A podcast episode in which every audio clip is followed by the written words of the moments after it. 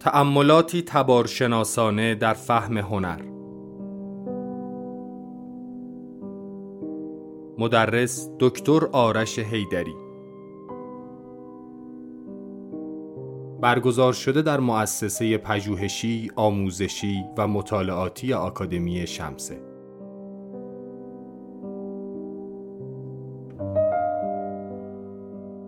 تاریخ نگاری رایج درباره فهم هنر در ایران معاصر یا آن را به تقلید فروکاسته است یا آن را مظهری دیگرگون از انحطاط و امتناع فرض کرده و یا چنان در فهم هنر همچون هنر قوت خورده است که دلالتهای تاریخمند آن را در پرانتز گذاشته است.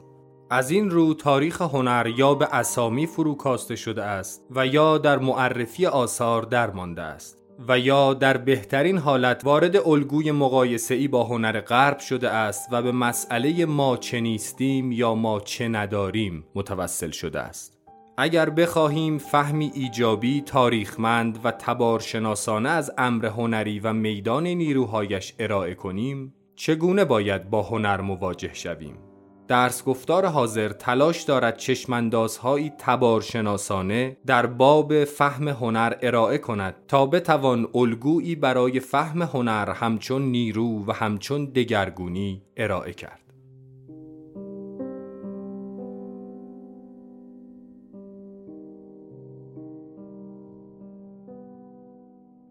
اوکی تبارشناسی چی می‌فهمید؟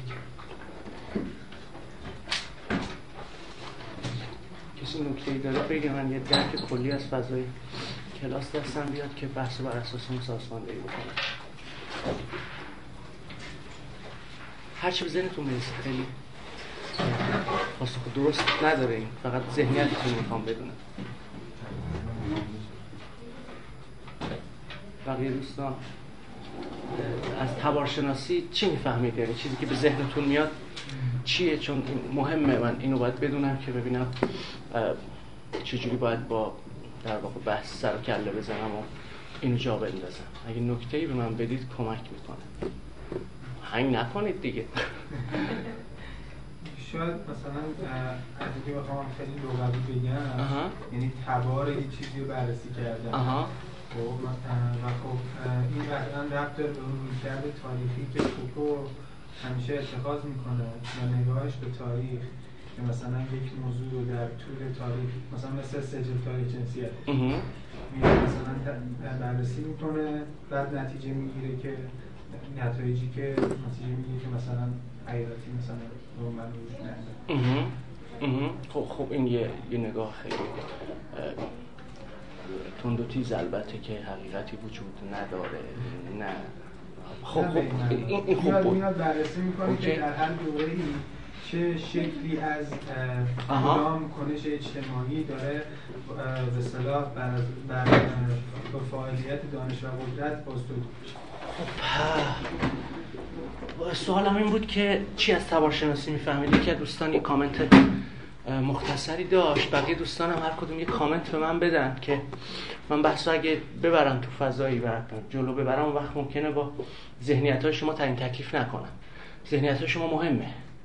یعنی من باید بدونم که شما چه فهمی از این نظریه روش دارید که ببینم چجوری باید اینو تغییر داد یا چجوری باید جا انداخت. و طبعا می‌تونید هم بگید که فهمی ندارید. چون اگر فهمی نداشتید اصلا اومدنتون اینجا بلا موضوع بود و برای چی باید بید بس اصلا؟ بی معنا میشه. فهم. من فکر کردم که گفتمان های در ارتباط با تماشناسی چیزی که خودم دوست دارم بهش تصمیم یاد بگیرم که گفتمان های غالب هر دوره ای چه تأثیری روی هستی اجتماعی یک جامعه می‌تونه بذاره. یه هستی اجتماعی خودش نمی‌تونه یه گفتمان باشه. روابط اجتماعی شاید کارمند جامعه شناسی نخونده اصطلاحات جامعه شناسی اصلا آشنا نیستم.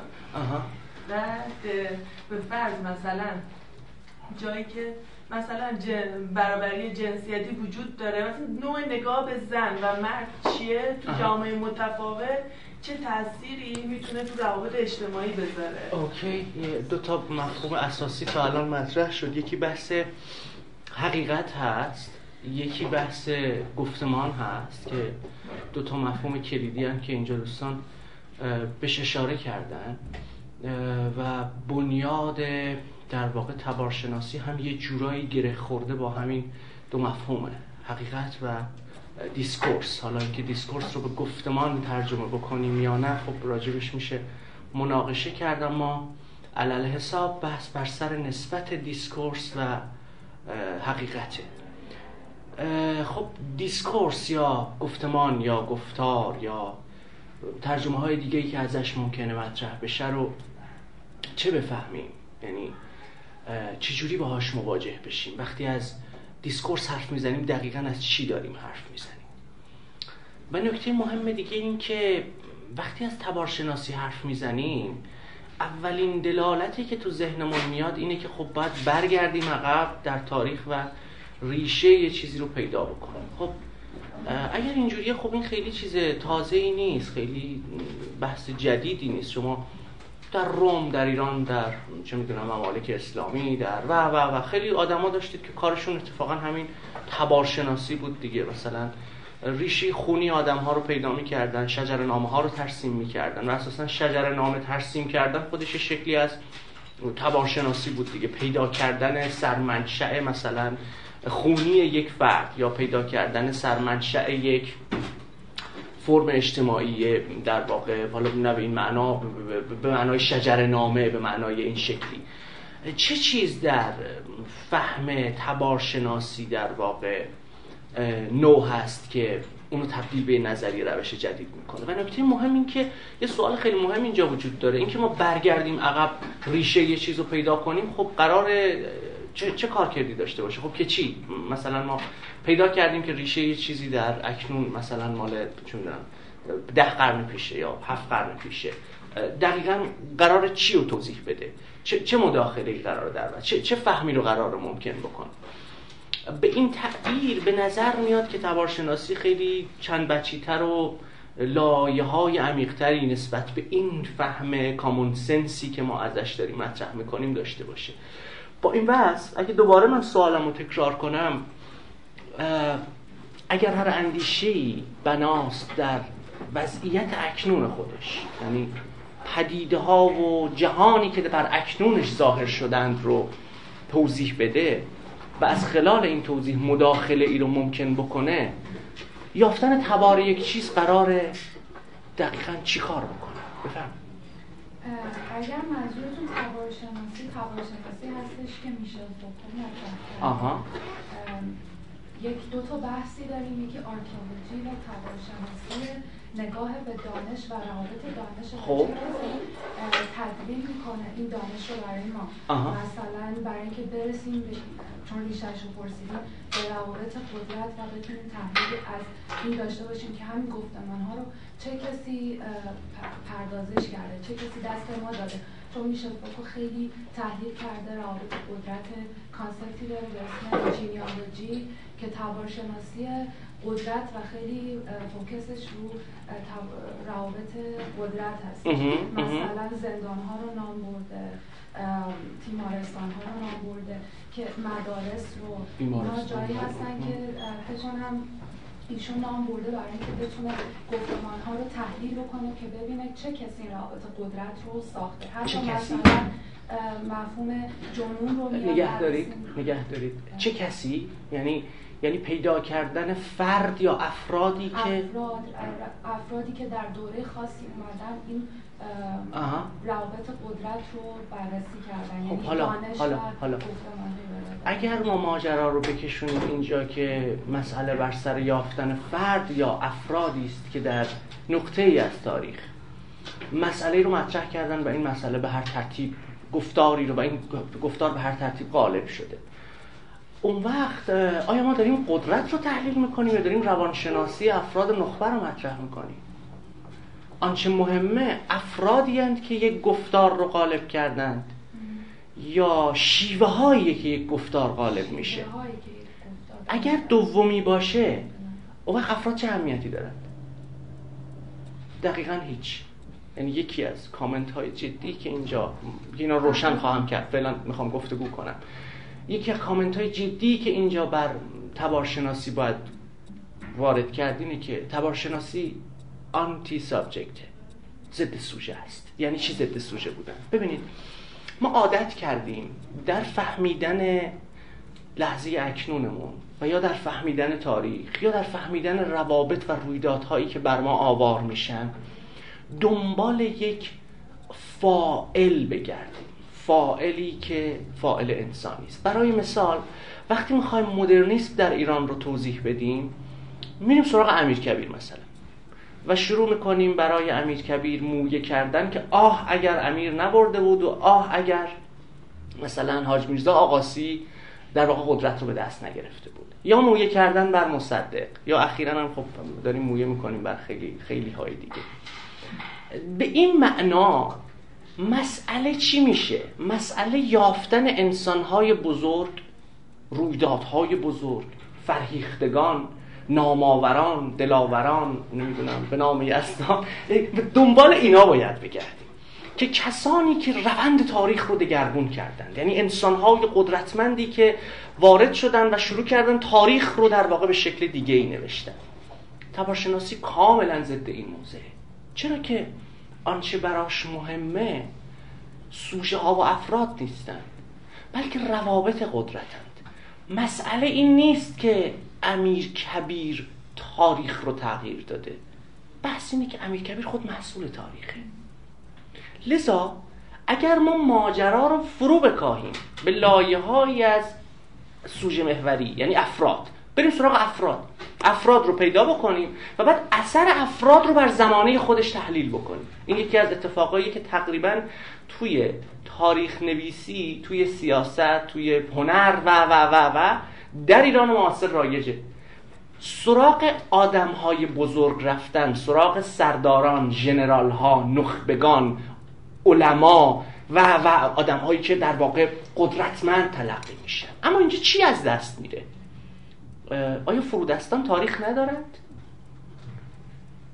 به این معنا نظام تاریخ نگاری ما صرفا داره چیکار می‌کنه؟ داره تاریخ ملکم رو می‌نویسه تاریخ آخوندزاده رو تاریخ شخصیت های برجسته سیاسی رو تاریخ هنرمندان بزرگ رو.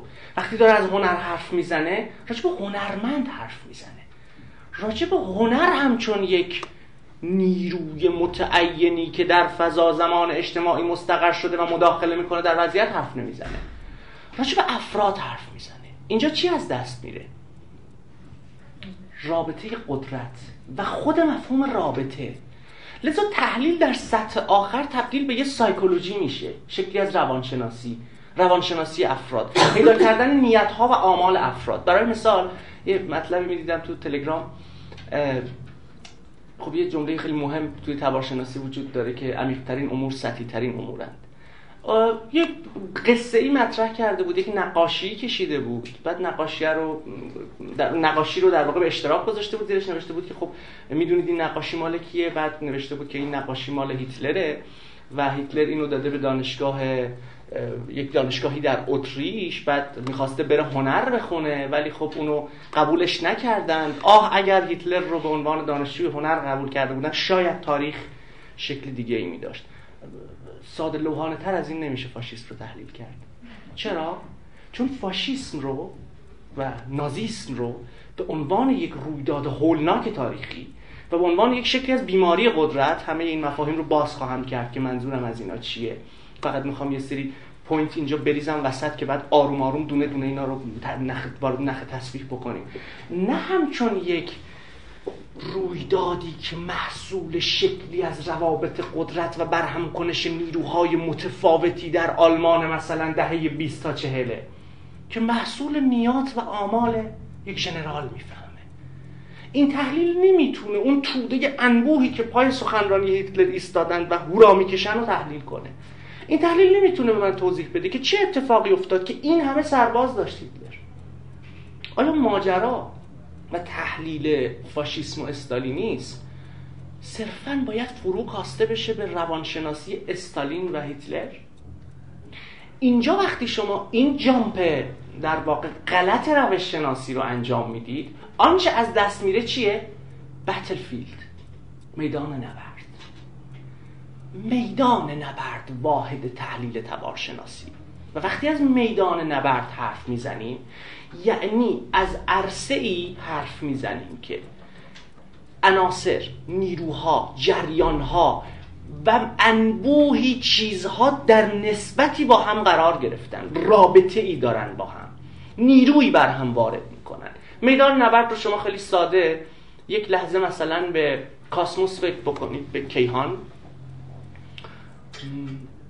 تولد ستاره ها رو دقت بکنید.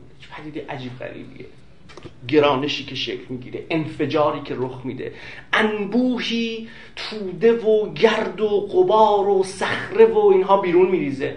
و بعد اینها هر کدوم واجد چی هن؟ گرانش. یه نیرویی دارن. چیزها رو به سمت خودشون می‌کشن. و چیزها شروع می‌کنن همدیگر رو به سمت خود کشیدن. و اینجاست که مدام چی رخ میده؟ گلش رخ میده. اینا در هم تصادم می‌کنن. و از بین این انبوه تصادم معدود چیزهایی ممکنه پیش بیاد که شکل بندی نسبتا حالا آنچه که ما اسمشو می‌ذاریم مثلا نظم منظم و اردر دیگه یه چیزی که سر سر هم بندی منظمی داره در واقع پیدا باشه مثل منظومه ها شما هم منظومه شمسی رو ببینید. منظومه شمسی چجوری رو هم اسمبلیت شده؟ چجوری روی هم سوار شده؟ خورشید رو داریم؟ نه همچون یه چیزی که خودشو فقط باید تحلیل کرد بلکه همچون یک نیروی گرانشی عظیم که در مرکز قرار گرفته و انبوهی از سیارات که هر کدومشون یک نیروی گرانشی دارن و در نتیجه تلاقی این نیروهاست که مدارها شکل می‌گیره تصادمها شکل می‌گیره الگوها و شکل بندی ها شکل می‌گیره. به این میگن میدان. کاملا تجربی و کاملا در واقع ابجکتیو عینی. شما با یک هستی طرفید که نیرو وارد می‌کنه. همینجا یک میدانه. نام استاد جایگاه سخنگو. جایگاه سخن. اینجا جایگاه سخنی به من به واسطه این آکادمی عطا شده. نیرویی به من میده که می‌تونم وقتی شما دارید حرف می‌زنید بگم سب کن من حرف بزنم. سخن شما رو قطع بکنم. و شما در خودتون چی؟ جایگاهی می‌بینید که حق سخن اصلی با منه. به این میگن نیرو. نیرویی که شکل میده اینجا رو. آرایش فضایی اینجا رو. من رو در اینجا می‌گذاره شما رو به عنوان تماشاگران این صحنه قرار میده. این نیروها واحد اصلی تحلیل تبارشناسانه. نیروهایی که توی میکروفیزیک قدرت قرار دارن. میکروفیزیک قدرت کجاست؟ میکروفیزیک قدرت everyday life زندگی روزمره ماست.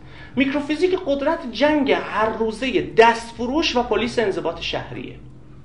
میکروفیزیک قدرت جاییه که درگیری بین کودک کار و مثلا اورژانس اجتماعی رو ایجاد می‌کنه. جدال بر سر میکروفیزیک قدرت اون کلیپیه که در مورد زمین دانشگاه آزاد نمی‌دونم دیدید اون کلیپ رو که چجوری گرفته شده چجوری در واقع خورده شده چجوری در واقع حسارهای دورش کشیده شده. میکروفیزیک قدرت یعنی اون. میکروفیزیک قدرت یعنی اشکال و شکل بندی هایی از برخورد منافع و برخورد نیروها که یک نیرو می‌خواد بر نیروی دیگر غلبه بکنه. میکروفیزیک قدرت یعنی جایی که چیزها برای تداوم خودشون تداوم حیات خودشون میجنگن. به این میگن میکروفیزیک قدرت. و این جایی که ما هر روز توشیم. لذا میکروفیزیک قدرت یه اتفاق خیلی فجیع تو فضای فکری در ایران داره میفته. اونم اینه که چنان در نظریه بازی غوطه می‌خورن که وقتی از میکروفیزیک قدرت سخن گفته میشه این میکروفیزیک قدرت رو دیگه نمی‌تونه بیاره تو زمین زیر پاش و تحلیل بکنه. صرفا به عنوان یک داده conceptual باش برخورد می‌کنه. تبارشناسی دعوا داره با این. به این خاطر تبارشناسی نظریه نیست. لزوما روش هم نیست. تبارشناسی یک پرسپکتیوه. یک چشم اندازه. اینکه شما از چه نقطه ای و چگونه شروع می‌کنید به جهان خودتون نگاه کردن. برای مثال شما وقتی به بافت فرسوده نگاه می‌کنید و به پدیده به نام مثلا زمینخواری نگاه می‌کنید. یا به پدیده مثل فساد نگاه می‌کنید. یا به پدیده مثل آرایش نیروها در گروه های علمی در دانشکده ها نگاه می‌کنید. دانشکده کجاست؟ دانشکده یه بتلفیلده غالبا یه پدرخوانده داره. یا اگر پدرخوانده نداشته باشه جدال عظیمی بین چی؟ نیروهایی که در جایگاه های قدرت قرار دارند شکل می‌گیره. شما نیروهایی دارید به نام دانشجویان مثلا تحصیلات تکمیلی. نیروهایی دارید که تعیین می‌کنن چه پروپوزالی حق تصویب داره چه پروپوزالی حق تصویب نداره. چه متنی حقیقت میگه چه متنی حقیقت نمیگه. اینجا یه متن ایراد داره انگار که بزهکاری رو در اون متن داره تشخیص میده.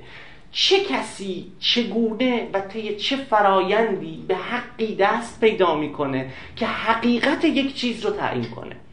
مکانیسم تصویب کردن پروپوزال یه بتلفیلده و نیروهایی که مستقرن در دانشکده ها و اشکال متفاوتی که در واقع در رابطه قدرت با شما برقرار می‌کنن. پدیده بروکراسی امضا و و و و. بحرانی که اینجا وجود داره در نظام اندیشه در ایران. اینه که چنان در یک وضعیت استعمار زده قرار گرفته که تصور می‌کنه اندیشیدن یعنی ترجمه کردن.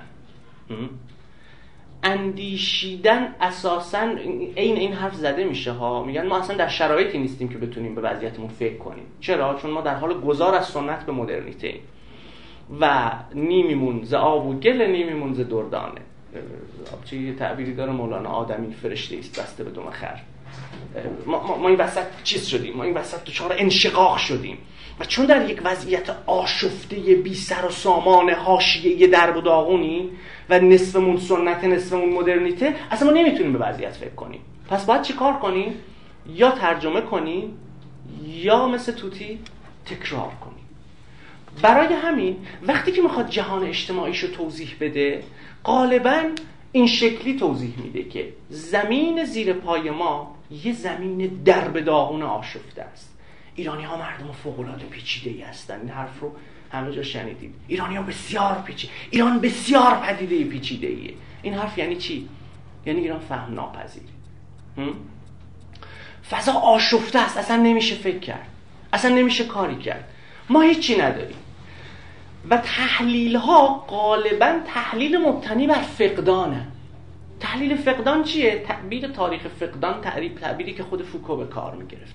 تاریخ فقدان تاریخیه که ما برای هنر نمی‌دونم فلسفه اندیشه فقه نمی‌دونم زندگی روزمره دانشگاه و هر چیزی که در ایران امروز وجود داره داریم می نویسیم پرسش اندیشه در ایران معاصر اینه که ما چه نیستیم. دقت بکنید شما تحقیقات رو نگاه بکنید. تو سر هر که می‌زنید تحقیقات تطبیقیه. اینو به اون بخواد تطبیق بده. بعد نشون میده که این چقدر بالغه این چقدر پسته. غالبا ماجرا اینه که ما چه نیستیم.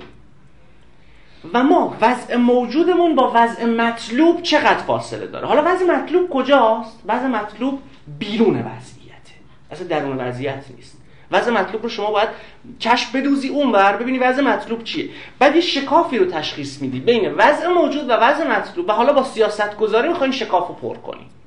مثلا در مورد هنر بحث زیادی وجود داره که آقا هنر ما همش اقتباسه همش تقلیده. و اصلا چیزی ما نداریم. در داغونه. ما چیزی نداریم چیزی اینجا وجود نداره. این زمین آشفته است. چرت و پرته به درد نخوره. باید ریختش دور. وقتی شما این کار رو می‌کنی موضوع تحقیق رو تبدیل به ناموضوع می‌کنی. امر موجود رو ناموجود می‌کنی. چندان اهمیتی نداره که برای مثال یه متفکر ایرانی داره رسو رو کج و کوله درس میده یا رسو رو کج و کوله توضیح میده. آنچه اهمیت داره اینه که این فهمی که اینجا داره تولید می‌کنه چه اثری بر وضعیت داره. لذا کافی نیست که ما بریم و امور رو با چیزی بیرون از وضعیت تطبیق بدیم و بعد بگیم که این که به درد نمی‌خوره که. مثال بزنید غرب نه به معنای لزوما چیزش نه به معنای لزوما سیاسی کلمه معنای فانتاستیکش غربی که تخیل می شود وگرنه این دوگانه غرب شرق اصلا دوگانه بی معناست به اینا خواهم رسید که اینا چطور بنیادگرایی رو خلق می‌کنه یه دوگانه خیالی درست می‌کنه. این بیرون بودن مفهومی رو مسط می‌کشه به نام استعلا که به تقریب شما در کانت در هگل در دکارت در تقریبا قولهای فلسفه ایدئالیستی همواره شما استعلا رو دارید. استعلا یا ترانسندنتال امر استعلایی دقیق ترین تعبیر براش فرارونده بودنه. یعنی چیزی که فراتر از خودش حرکت می‌کنه به بیرون از خودش حرکت می‌کنه. این استعلایی بودن مفهوم اصلی و بنیادش رو از الهیات می‌گیره. احتمالا استدلال هایی که در اثبات وجود خدا وجود دارن در فلسفه کلاسیک دیدید. توی کتاب های دبیرستان راجبش ما موقع پیش دانشگاهی بودیم کتابی بود فلسفه اسلامی بود. اونجا یه سری استدلال ها رو در مورد اثبات وجود خدا مطرح می‌کرد. مثلا یکیشون این بود که تسلسل علل نامتناهی محال است. اگه خاطرتون باشه. تسلسل علل نامتناهی محال است که مال در واقع استدلال فارابی بود. بحث چیه؟ بحث اینه که جهان و هستی به عنوان چیزی که جلوی ما ایستاده و حاضره یه علتی داره. علتی که بیرون از خودشه.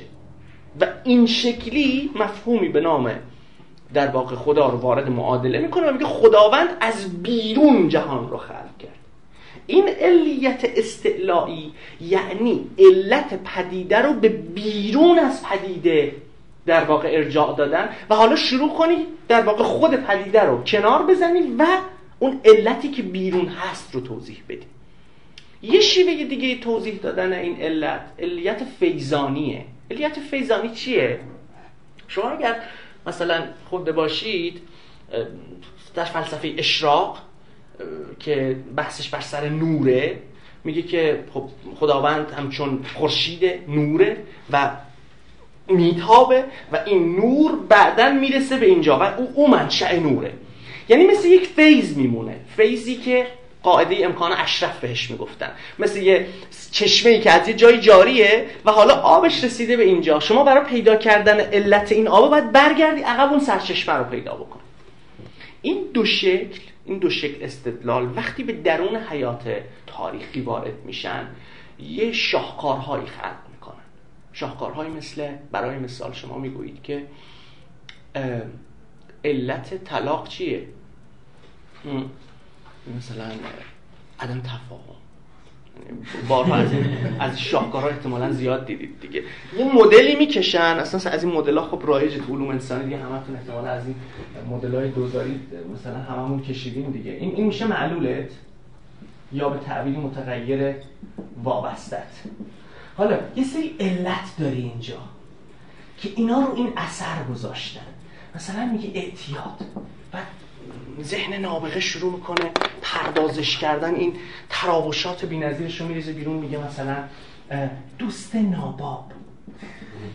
یا مثلا میگه بیکاری. یا مثلا میگه نمی‌دونم تن آره مثلا اینجوری. بعد این تسلسله اتفاقا باید به آقای فارابی گفت که تسلسل علل نامتناهی اصلا محال نیست. تا کجا میشه اینو کش داد؟ تا کجا من این عوامل رو فهرست کنم؟ معلول اینجاست علت بیرون معلوله. یعنی شما دو چیز دارید. یه چیزی دارید به نام اعتیاد یه چیزی دارید به نام دوست ناباب. و هستی هستی شناسی اعتیاد پدیده اعتیاد به عنوان یه هستی که در فضا زمان مستقر شده تیکه تیکه میشه ذره ذره میشه. شما باید اینو بشکنی به عناصری. و عناصر رو پیدا بکنی. حالا شروع می‌کنی اجزاء رو تحلیل کرد این این این این و حالا بعدش اگه دیگه خیلی بخوای نابغه باشی روابط آماری رو بین این در میاری و و و و از این تیپ کارها. شیوه فکر کردن ما غالبا اینجوریه. غالبا مکانیکی و یا به تعبیر دقیق تری پوزیتیویستی به جهان نگاه می‌کنیم. ویژگی اساسی تفکر پوزیتیویستی جزء نگری و جدا کردن جز از کله شما اعتیاد رو اینجا نه به عنوان یک پدیده تاریخمند که به عنوان یک آسیب حیات شهری که بعضی آدم ها دچارش شدن می‌فهمید. او وقت نمی‌تونید توضیح بدید که اعتیاد برای یک فقیر. همان پیامدهایی رو داره که برای یک غنی. اعتیاد اگر شما تریاک رو از جوشکارای اسکلت مخازن نفتی. باریکلا بگیری اینا اصلا می‌تونن یه خال جوش بزنن؟ اگه شما تریاک رو از کارگرای توی نیشکر تو خوزستان بگیری چی؟ اینا اصلا می‌تونن کار بکنن؟ اعتیاد شالیکارای شمال رو چطور باید توضیح داد؟ مصرف مواد پیرمردا اون مراسمایی که توی مثلا غرب کشور یا شرق کشور وجود داره به عنوان بخشی از شعائر فرهنگی نامه اینو وقت باید چطور توضیح داد؟ کافیست ما بگوییم آسیب های اجتماعی. یا ما با یه چیزی طرفیم به نام اعتیاد که تاریخ تولد داره. از کی؟ چرا؟ چگونه؟ و طی چه فرایندی؟ مصرف کننده بعضی از مواد تبدیل به یک عنصر ناهمخوان شد. آیا دیویس سال پیش هم همین بود؟ اسناد میگن نه. اسناد میگن فیگور معتاد محصول نظام دانش خاصی بود که در یک نقطه ای که میشه اینا رو توضیح داد متولد شد. معتاد متولد میشه. در نتیجه نظم پزشکی در واقع نظم شهری جدیدی که مثلا اون دستور عمل نظمیه تهرانی که کنفرت می نویسه برای اولین بار یه پدیده به نام معتاد رو تبدیل به آسیب می‌کنه. پدیده که تا پیش از اون اساسا به عنوان شکل از آسیب دیده نمی‌شد یه شکل از بودنه. یه شکل از بودنه. یه جای ما اینا رو می‌گفتیم آو فلانی داره از معتادا دفاع می‌کنه. من خیلی سریع میگم بله دارم از معتادا دفاع می‌کنم. از اعتیاد نه. از اعتیاد دفاع نمی‌کنم. چند تا سوال دارم. آنچه معتاد رو بدبخت می‌کنه اعتیادشه یا مکانیسم ترد اجتماعیشه؟ خیلی روشن ماجرا. آنچه معتاد رو بدبخت می‌کنه اعتیاده. برای همین اعتیاد یک فقیر با اعتیاد یک غنی یکسانه. چی معتاد داره میریزه بیرون؟ یک چشمانداز خاص به پدیده اعتیاد. عقل ایرانی و نظام تربیتی و ساختار خانواده در ایران بر مبنای ترد فیگور معتاد شکل گرفته. یعنی هراس تربیتی انسان ایرانی در تربیت فرزندان حول چیه؟ حول اعتیاد میچرخه. وای بچم معتاد شد. وای بچم معتاد نشه. اگه معتاد شد. یعنی اعتیاد function اصلی تربیت و بهنجارسازی نظم خانواده در ایران داره شکل میده. از کی؟ چرا؟ چجوری این شکلی شد؟ چی باید تاریخ اعتیاد رو نوشت؟ به این تعبیر من به جرأت عرض می‌کنم. هنوز هیچ متنی در مورد اعتیاد در ایران نوشته نشد. چرا؟ چون اعتیاد رو نه همچون یک هستی تاریخمندی که در اکنون ما متعین شده یک نظام دانشی رو هم حال شکل داده بلکه همچون چی؟ همچون یک آسیب اجتماعی زمان زدوده. اصلا و, به شکل مکانیکی تحلیلش کردن. معتاد کیست؟ چگونه متولد شد؟ طی چه فرایندی تبدیل شد به جدی ترین فیگور تربیتی و نظم اجتماعی در ایران؟ این هراس اجتماعی و این moral panic ی که حول اعتیاد شکل گرفت از کی چرا چگونه شکل گرفت؟ کارکرد اصلی معتاد و تن معتاد برای روابط قدرت در ایران چیه؟ دقت کردید؟ تن معتاد چقدر function داره؟ اولی که کلی شغل ایجاد کرد. اولین شکلش. کلی مراکز ترک داریم کلی. دوم اینکه بخش بزرگی از نظم دانش رو ممکن کرده روانشناسی. سوم اینکه نظام غذایی و حقوقی غذایی حول این بدن داره شکل بندی میشه. حول این عنصر داره شکل می‌گیره. چهارم اینکه مدام معانیش داره تغییر می‌کنه. یه وقتی معتاد مجرم بود. یعنی در نظم غذایی ادغام می‌شد. در تقریبا دهه هفتاد به این ور شعار چی شد؟ معتاد مجرم نیست. بیمار است. ادغام شد توی چی؟ نظم پزشکی. یعنی شکل بندی رابطه قدرت حول بدنش تغییر کرد. اینو نگه دارید. یه مثال بزنم. می‌خوام discourse رو توضیح بدم. یعنی چی discourse؟ مثالی که من همیشه می‌زنم. مثال خوبیه به نظرم. یه خبرنگار باهوشی رفت توی بهزرا اون قبرستون ها یه سری آدم رو عکس گرفت که توی گور خوابیده بودن یعنی یک سری بدن که در یک سری فضا جاگیر شده بود. اسم اینا رو گذاشت گورخواب مفهوم خلق کرد. باهوشیش همینجا بود. یه مفهوم خلق کرد. یه کتگوری جدید برای فهمیدن و مواجه شدن با جهان اجتماعی خلق کرد. خب چه سر صدایی کرد؟ خاطرتون میاد. معاون اجتماعی وزارت کشور در واکنش به این خبر چی گفت؟ گفت اینها روزنامه نگاران و خبرنگاران کم لطفی کردند. اینها قورخواب نبودند معتاد متجاهر بودند. خب دو نظام سخن دو شکل نامگذاری دو شکل قدرت. اگر شما اون بدنهایی که در اون فضاها بودند رو گورخواب بنامید چگونه سخن خواهید گفت؟ بگید خونهشون کو؟ کی بدبختشون کرد؟ طی چه فرایندی به اینجا رسیدن. خردی که حول این تولید میشه به شدت critical ه به شدت انتقادی و برانگیزاننده است. اگر شما اسمشون رو گذاشتید معتاد متجاهر چه مکانیسمی از قدرت به کار میفته؟ پلیس قوه قضاییه و بیمارستان و روانشناس. به این خاطر ببینید سخن discourse گفتار و گزاره خونسانی است. گزاره همیشه همیشه شکلی از قدرته. به این معنا که نامیدن یعنی هگل میگه کشتن. من فکر نمی کنم اینجوری. من که نه منی که توی اون سنت ضد هگلی دارم فکر می‌کنم. جای دوست خوب مرد بیلی خالی.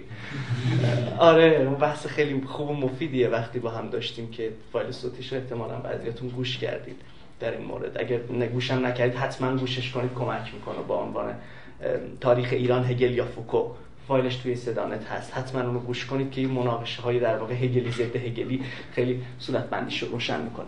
گفتار همیشه بچه پوزیتیوی داره. قدرت همیشه خلاقه. سرکوبگر نیست. نه به این معنا که خوبه. خلاق بودنش به چه معناست؟ وقتی تو بدنی در فضایی آرام گرفته رو اسمش رو می‌ذاری معتاد متجاهر به شکل خلاقی انبوهی از مکانیسم های جدید رو برای به بند کشیدن این بدن تولید می‌کنیم. پزشکا میان وسط روانشناسا میان وسط پلیس میاد وسط قوه قضاییه میاد وسط که این بدن رو چیکار کنه؟ نرمالایز بهنجار کنه. که چیکارش کنه؟ که ادغامش کنه توی نظم رسمی. نامی بش بده. قدرت با نامیدن و با نظام سخن روی امور و جهان اشیاء سوار میشه. و connection ها و پیوند های جدید رو تولید می‌کنه. این پیوند های جدید یا critical ن رادیکالن revolutionary ان یا conservative یستی و totalize کننده در واقع ادغام کننده در کلن. اینجاست که وقتی شما دارید از تبارشناسی حرف می‌زنید هیچ جایی بیرون قدرت نمی‌تونید تصویر کنید. بیرون قدرت هیچ چیز وجود نداره. این یک وهم استعلاییه که شما بیرون میدان موجود چیزها جایی رو تصور کنید مثل وهم رایجی که ما در مورد مفهوم آزادی داریم آزادی چیست؟ آزادی رو به عنوان جایی که چه می‌دونم تصور کن نمی‌دونم نهنگا خودکشی نکردن نمی‌دونم یه همچی چیزی میفهمیمش. آزادی به یه جهان در واقع یوتوپیانیستی فوق العاده ای که چه می‌دونم شما صبح مثلا توی اون اشکال در واقع مارکسیسم ارتدوکس استالینیستی مارکسیسم به شکل دیگه ای باید خوند چون خود خواهم گفت اصلا زاویه با اونا چیه. که یه یوتوپیایی در آخر تاریخ اتفاق میفته بعد شبیه مثلا سکانس آخر ارباب حلقه هاست مثلا. اون battlefield وحشتناک تموم شده. بعد اینا سوار یه قایق میشن میرن فرودو رستگار شده گندالف رستگار شده نمی‌دونم اینا را بعد این تصویر فوق‌العاده فانتزی استعلاییه که شما بیرون از battlefield می‌خواید تصویر کنید. بیرون از battlefield چیزی وجود نداره. همه چیز میدان نبرده میدان نبرد نیروها. حتی زمانی که شما تو شرایط صلح هستید صلح چیزی نیست جز ادامه سیاست یا جنگ با ابزارهای دیگر. ما چیز به نام صلح چیز نداریم. صلحی که آروم شدیم تموم شده. نه. صلح ادامه نبرده با ابزارهای دیگر. به این خاطر فرم ماجرا و شیوه ها و استراتژی های قدرت تغییر می‌کنه. قدرت محو نمیشه. قدرت فقط من, یه وقتی فکر می‌کردم قدرت فقط یه جا محو میشه اونم وقتیه که مرگ رخ میده. بعد دقیقتر شدم دیدم چه حرف مفتی بود من زدم. قدرت اتفاقا وقتی بدن میمیره به شکل دیگه تازه شروع می‌کنه به کار. بدن مرده رو نگاه بکنه تو چه چرخه ای قرار داره. پزشکی قانونی بعد از اون بعد واردش کنید توی بهش زهرا. اونجا وارد یه چرخه بروکراتیک دیگه میشه. مکانیسم های شستنش قبر گذاریش چه می‌دونم شعائر و مراسمش اقتصاد سیاسی حول این بدن بروکراسی حول این بدن. اقتصاد سیاسی حاکم بر قبرستان پدیده قبر و خرید و فروش قبر. او چه چه جهان عجیب و چه روابط قدرت عجیبی حول تن مرده وجود داره. یعنی بدن حتی وقتی میمیره هم مکانیسم های قدرتی که حول او دارن عمل می‌کنن از کار نمیفتن چه تصویر سیاهی. این البته برای کیا سیاه این تصویر؟ برای اونایی که تصور کن اون آهنگ سیاوش قمشی رو دوست دارن و به جهان اینجوری نگاه می‌کنن. جهان چیزی بیش از این نیست که شما بر اون مویه کنید یا اون رو بر بکشید. جهان همینی که هست. و این چیزی که هست رو چگونه می شود تحلیل کرد؟ بنیاد جدی که در تبارشناسی وجود داره مفهوم ایمننسی در اون ماندگاری. در اون ماندگاری یعنی وقتی من با این زمین با این بتلفیلد مواجهم این رو باید چگونه تحلیل کنم و چگونه در دفاع از زندگی شکلی از کنش نظری رو خلق کنم؟ دفاع از زندگی رو وارد اسپینوزا اگر دیدم کلاس کشش داره وارد اسپینوزا میشم که روشن کنم. وقتی از زندگی حرف می‌زنیم از چی حرف می‌زنیم؟ پس قدرت به معنایی کارکرد اصلیش ساماندهی بدنها در فضاهاست. به شکلی که انرژی های حیاتی موجود در چیزها رو به نفع نهاد نیرو گروه یا افرادی خاص در واقع مال خود بکنه. حالا به اشکال مختلفی این کار رو می‌کنه. یه وقت با بردهداری این کار می‌کنه. شکارچی برده درست می‌کنه تو دوران استعمار. کشتی هایی که در بنادر آفریقا پهلو می‌گرفتن بعد یه سری شکارچی از توی در واقع چیز می اومدن بیرون از تو این کشتی ها و تو این دشت ها سیاه شکار می‌کردن. شکار برده. یه وقتی تو نظام جدید سرمایه‌داری این کار انجام میده. رابطه کارفرما کارگر. و حالا قدرت های پیچیده تری رو به کار می‌گیره. با این پرسش که چه باید کرد که سوژه هایی خلق بشن که به بردگی و بندگی خود تن بدن؟ یعنی عاشقانه زنجیرهای خود رو میل کنن. اینجاست که برای مثال مثلا روانشناسی صنعتی متولد میشه. روانشناسی صنعتی کارش چیه؟ میگه چه رنگی بزنم به در این مثلا به دیوار این خط تولید که کارگرا وقتی دارن کار می‌کنن مثلا روحیشون شه. با چه موسیقی من این شاد کنم؟ یعنی چی کار کنم؟ چه شکلی از قدرت رو چه شکلی از سوژه سازی رو می‌تونم به کار بگیرم که با حد اقل مقاومت چرخه یک کارخانه به چرخه این قدرت چیه؟ جینیولوژی یکی از سوالای اساسیش اینه. این قدرتی که در لحظه اکنون من متعین شده و داره شیوه های نگاه من به جهان رو تعیین می‌کنه و حقیقتی رو می‌سازه که من رو مقید می‌کنه به اینکه درون این حقیقت بازی بکنم طی چه مکانیسمی تولید شده؟ آیا تنها شیوهی بود که بر امروز من می‌تونست غلبه کنه؟ یا یکی از بی نهایت شیوه های ممکن بود؟ تاریخ تولدش چیه؟ از کجا آمد؟ در خدمت چه اهدافیه؟ چطور میشه از کارش انداخت چگونه میشه از مقاومت سخن و بسیاری از روی کردهای دیگه. پس با این مقدمه نسبتا طولانی که من بیان کردم در مورد تبارشناسی رایج شده تو ایران نمی‌دونم یه سری نمی‌دونم واقعا اسم اینا رو باید چی گذاشت. نمی‌دونم مثلا بگه این فوکویی‌ها. بعد فکر می‌کنن مثلا این فوکویی‌ها مثلا یه دسته آدمن. بعد این آدما مثلا میرن تو خونه‌شون میشینن فوکو می‌خونن. بعد میان فوکو درس میدن. فوکو گور بابای فوکو هست. من کاری به فوکو ندارم. بحث من بر سر یک پرسپکتیوه که به من کمک بکنه. آنچه بر لحظه اکنون من غلبه کرده رو در معنای عمیقا سیاسی چگونه می شود فهمید؟ و حالا اینو چگونه می شود در نسبت با فهم هنر به کار گرفت؟ قیدی که برای در واقع درس گفتاره این چهار پنج جلسه که خدمتتون هستم در نظر گرفتم. لذا بحث این نیست که ما فوکوی هستیم یه سری هگلیان یه گروهی هم آدورنوی این که شبیه گعده های مسخره در واقع چه می‌دونم مثلا استقلالی پرسپولیسی سپاهانی اینه, اینه که ماجرا در بر سر اینه که هستی که بر اکنون من آوار شده حقیقتی که بر اکنون من آوار شده و اکنون من رو در چنبره خودش گرفته و امکانهایی رو از من گرفته امکانهایی رو به من داده. قدرتی رو بر من اعمال می‌کنه مقاومتی رو ممکن می‌کنه. این رو چجوری باید فهمید؟ به این معنا علم انسانی در ایران دوچار یک بحران عظیم معرفت شناسیه از اونجایی که برای فهم جهانش از انتولوژی شروع نمی‌کنه از اپیستمولوژی شروع می‌کنه از هستی شروع نمی‌کنه از معرفت شروع می‌کنه. به این خاطره که تحقیقات اجتماعی در نظام دانشگاهی ایران خیلی بامزن مثلا این که بررسی مثلا دیوارنگارهای دوره صفوی بر اساس نظریه رولان بارت. این بارت چی بودی به پر کردی؟ این چی هست؟ یعنی چی؟ یعنی تو می‌خوای بری بارت بخونی بعد ببینی این دیوارنگار رو چجوری میشه چپوند به بارت؟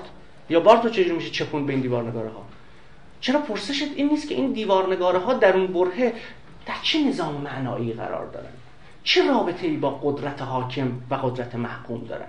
چه نیرویی بر وضعیت اعمال می‌کنن؟ چه چشماندازی رو ممکن کردن؟ چه چشماندازی رو ناممکن کردن؟ در چه فضا زمانی مستقر شدن؟ چه اشکالی از بودن رو ممکن کردن؟ چه مقاومت هایی رو در واقع ایجاد کردن؟ بناست و غایت سوژه‌ای که می‌خوان بسازن چیه؟ بارت چی چیه بسن دیدید دیگه شما احتمالا قشنگ شما برگردید به خودتون کلی از این عناوین می‌بینید دیگه. مقایسه تطبیقی نمی‌دونم مثلا عمارت نمی‌دونم میرزا قلی بیگ با مثلا عمارت فلانی در مثلا چه می‌دونم فلان کشور. بعد اینا رو با هم مقایسه می‌کنه. خب خب صحبت. چی رو deconstruct کردی؟ چی رو توضیح دادی؟ زمین زیر پا رو اگر شما به فقدان تبدیل, تبدیل کردید اساسا دیگه توضیحش نباید داد. بلکه باید چیکار کرد؟ توش مداخله کرد. مثال می‌زنم. ما ایرانی ها هیچ وقت آدم نمیشه یه گزاره رایجیه دیگه. خب. این گزاره حرفش اینه که یه سری موجود داریم که آدم نمیشن. خب نظام معرفتی که اینجا مداخله می‌کنه چیه؟ اینه که خب این موجودات رو باید چگونه آدم کرد. درسته؟ به این خاطر میگم عمیقترین امور سطحی ترین امورن. درون این گزاره ما ایرانی ها هیچ وقت آدم نمیشیم یک نظم قدرتی خوابیده. یه شکل بندی از قدرت خوابیده. وقتی شما دسته های از انسان ها رو دارید که آدم نمیشن و این رو به عنوان فرض اول هستی شناسیتون پذیرفتید هستی یک سری موجود که آدم نمیشن. حالا این موجودات رو باید چیکار کرد؟ آدم کرد. خب بسم الله الرحمن الرحیم. آموزش بدیم فرهنگ سازی کنیم. آگاهی بخشی کنیم. شما تو سر هر متنی بزنید این ستا واژه میاد بیرون. متنی به من نشون بدید تو نظام دانشگاهی. شما نشان بده به من اونو ببینید مطلب کجاست. که این ستا مفهوم رو این مثلث رو تو کارش به کار نبرده باشه خب با این وضع وظیفه هنر چیست؟ آگاهی بخشی وظیفه هنر چیست؟ فرهنگ سازی وظیفه هنر نشان دادن دردهای جامعه است. هنر نباید سیاه نمایی کنه هنر باید صورتی خالدار نمایی کنه هنر باید بنفش نمایی کنه هنر باید انسان ها رو آگاه کنه یعنی هنر باید انسان رو آگاه کنه اصلا اینو فکر کردیم یعنی چی این حرفا؟ خب اگر قراره هنر باستاب جامعه خودشه. جامعه رو باستاب میده. خب اگه هنر جامعه رو باستاب میده من چرا باید برم هنر ببینم؟ میرم جامعه می‌بینم. خیلی هم خوشگل تره میرم میشینم. چرا ولی اصلا نگاه می‌کنم؟ جامعه جامعه جامعه. خب چرا باید برم هنر ببینم؟ آیا این شیوه اساسا داره به هنر فکر می‌کنه؟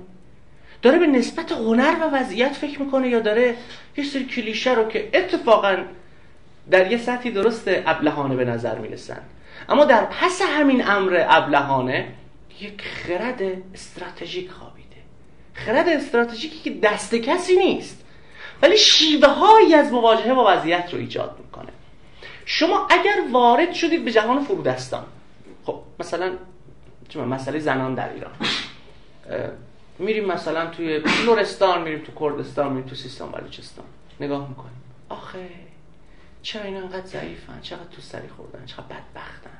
اصلا اینا داغ اینا زد چی اینا چیکار کنیم براشون؟ بیایم آموزششون بدیم. بیایم فرهنگ سازیشون کنیم. بیایم آگاهی بخششون کنیم. بیایم انجیو بازی. بیایم خیریه بازی. انقدر خوبه؟ خیریه بازی فوق العاده است. چون اصلا کاری به ابژه تق چیزش نداره ابژه مداخلش نداره که. این ابژه پیشا پیش فقدانه. یه موجودیه که تو سرش خورده در به داغونه. اگه مجرم میدمش قوه قضایی اگه مریض روانی میدمش روانشناس. اگه مریض بدنی میدمش پزشک. اگه هم بدبخت ستم دیده است چیز مفلوکه خب میدمش به خیریه. خب این موجود چیه الان؟ این موجود هیچی نیست. در چه سطحی هیچی نیست؟ در سطح معرفتی.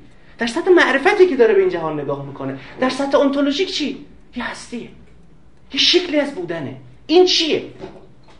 علم یعنی این دیگه. علم شما هر علمی بیولوژی فیزیک شیمی کارش چیه؟ توضیح شیوه های بودن چیزها. علم کارش اینه که نشون بده چرا چیزها به این شکل که هستند هستند. چرا به شکل دیگه ای نیستند خب به این معنا علم انسانی در ایران داره چیکار می‌کنه؟ صرفا داره چرخه های از قدرت رو به راه میندازه که کارش به بند کشیدن شیوه های متفاوت بودنه. یعنی این علم سوالش این نیست که هستی امر متفاوت چگونه می‌تواند به هستی خود ادامه دهد. مسئلهش اینه که امور متفاوت همه مجرمانه انحرافی هن و چگونه باید اینها رو ادغام کرد در کل. بیان که بپرسه کدام و اینها یک لایه هگلی داره. هگل در متنی که اون رو رادیکال ترین متنش می‌دونن یه جورایی بحثی دیالکتیک ارباب و برده. خب دست آخر نشون میده که برده چگونه بر ارباب؟ با, با اون متن آشنایید دیگه یعنی اگه آشنا نیستید بگید دیگه. هگل برای توضیح رابطه قدرت یه مثالی می‌زنه از master slave بعد نشون میده که slave یا برده چگونه ذیل میل ارباب خودش قرار داره و دست آخر در نتیجه تصادم این دوتا چطور برده بر ارباب شورش می‌کنه. اگر ما با مبنای این مثلا نگاه کنیم به رابطه عقل و جنون یا رابطه معتاد و انسان بهنجار چی می‌بینیم؟ مجنون چه زمانی رستگار میشه؟ شما برای دیوونه چی کار می‌کنید؟ می‌برید چی پیش روانشناس دیگه. که چی کارش کنه؟ عاقلش کنه خب این رستگاری مجنون. رستگاری زشت چی؟ آدم زشت آدم که چاق آدمی که خال داره اینجاش مثلا آدمی باید بدیش تو نظم پزشکی نظم پزشکی که هم عرض با شناسی که این تن رو رستگار کنه. رستگاری معتاد همینه که خب ترک کنه به جای اینکه انگل اجتماع باشه یک عنصر مفید برای این واژه های کلیشه جامعه بشه. غایت بازی هگلی به اینجا می‌رسه. شما شما جز رو با ادغام در کل رستگار می‌کنید. هگل ولی فوکو می‌پرسه که عقل چیست؟ که مجنون باید توش ادغام بشه که رستگار بشه. زیبایی چیست که زشت باید توش ادغام بشه که رستگار بشه؟ و هنجار چیست که اون معتاده باید توش ادغام بشه که رستگار بشه؟ خود این چطور ممکن شد؟ آیا این یک حقیقت صلب دست نخورده ازلی ابدیه؟ یا تنها یکی از شیوه های بودنه که بر اکنون من غلبه کرده؟ سوال چه جور بر اکنون من غلبه کرده؟ چه چشماندازهایی رو ممکن کرده؟ چی رو ناممکن کرده؟ چی رو رؤیت پذیر کرده؟ چی رو رؤیت ناپذیر کرده؟ چی رو دور ریخته؟ چی رو می‌خواد محو کنه؟ اون امور دور ریخته محو شده چطور با این چیز مستقر دارن میجنگن؟ چه فرایندهای جنگیدنی دارن؟ چطور دوباره شکل می‌گیرن؟ آرایش هاشون چیه؟ مثال ساده دیگه ای بزنم رو زمین. به تهران نگاه کنید. یکی از مهاجر پذیرترین شهرهای دنیاست. همواره مهاجر داره می‌رسه. یه سری آدم مدام از شهر و روستا و اینا خودشون جدا میشن به هر دلیلی. خشکسالی بیکاری به هزار تا چیز میان میریزن تو تهران. خب بدیتش دست یه جامعه شناس مینستریم ایرانی. راجع به تهران چی میگه؟ میگه هیچ پیوند اجتماعی اینجا وجود نداره داغون شدن هیچ کیشکی نمی‌شناسه وای همه تنها وای فلان فلان. اوکی نه اینکه نیستید بله یه شکلی از این هست. اما یه چیزایی اون وقت نمی‌تونه به من توضیح بده. مثلا شما یه چیزی دارید به نام قبیله پیوندهای قبیله. پیوندهای قبیله مربوط به چه دورانیه؟ سنت. خب؟ این پیوندهای قبیله ای وقتی میاد تو تهران شکل جدیدی به خودش می‌گیره شکل مدرن می‌گیره. مثلا سوپرمارکت های تهران دست کیه؟ ترکا. تره‌بارا. بار باربرا و اینا کیه؟ لرا. قصه چیه؟ این چیه؟ این چیه این چطور ممکن شد؟ این شکل بندی چطور ممکن شد؟ چگونه اشکالی از هویت و پیوندهای قبیله ای که اونجا یه کارکرد دیگه ای داره ها وقتی میاد ادغام میشه تو وضعیت جدید یه شکل جدیدی پیدا می‌کنه. جامعه شناس و علوم انسانی خوانده ناشی ایرانی اینو که می‌بینه میگه این چیه؟ این شکاف سنت مدرنیته است. این شکاف سنت مدرنیته نیست. این اسمبلیج جدیده. این پیوند جدیدی است که این عنصر هویت قبیله‌ای داره با حیات شهری برقرار می‌کنه. و یکسر چیز جدیدیه؟ این چیز این چیز دیگه تو نمی‌تونی قبیله گرایی اسمشو بذاری به اون معنای در واقع کلاسیکش. این یه چیز جدیدیه. این چیز جدید چیه؟ مثلا مهریه. مهریه چیه در جهان سنت؟ یه عنصره یه عنصره که توی جهان سنت قرار مهر و محبت و حق و همه همه اون چیزایی که راجع شنیدید مهریه میاد تو نظم کپیتالیستی. چی میشه؟ ازدواج رو تبدیل به کالای جدید می‌کنه. یه شکل جدیدی این عنصر از نظم سنتی اومده توی فضای جدید پیوندهای جدیدی برقرار کرده. پس واحد تحلیل من ریلیشنه. نسبته. نسبت عناصر با چیزها در زمان خودشون. مثلا پدیده ناشیانه که چند روزه چند وقتی دو سه ماهی دارم مشکل انجام میرم. این مفهوم معنای شکاف نسلی. چقدر این مفهوم معناست چرا معناست میگن نسل قدیم متعلق به زمان دیگه ای.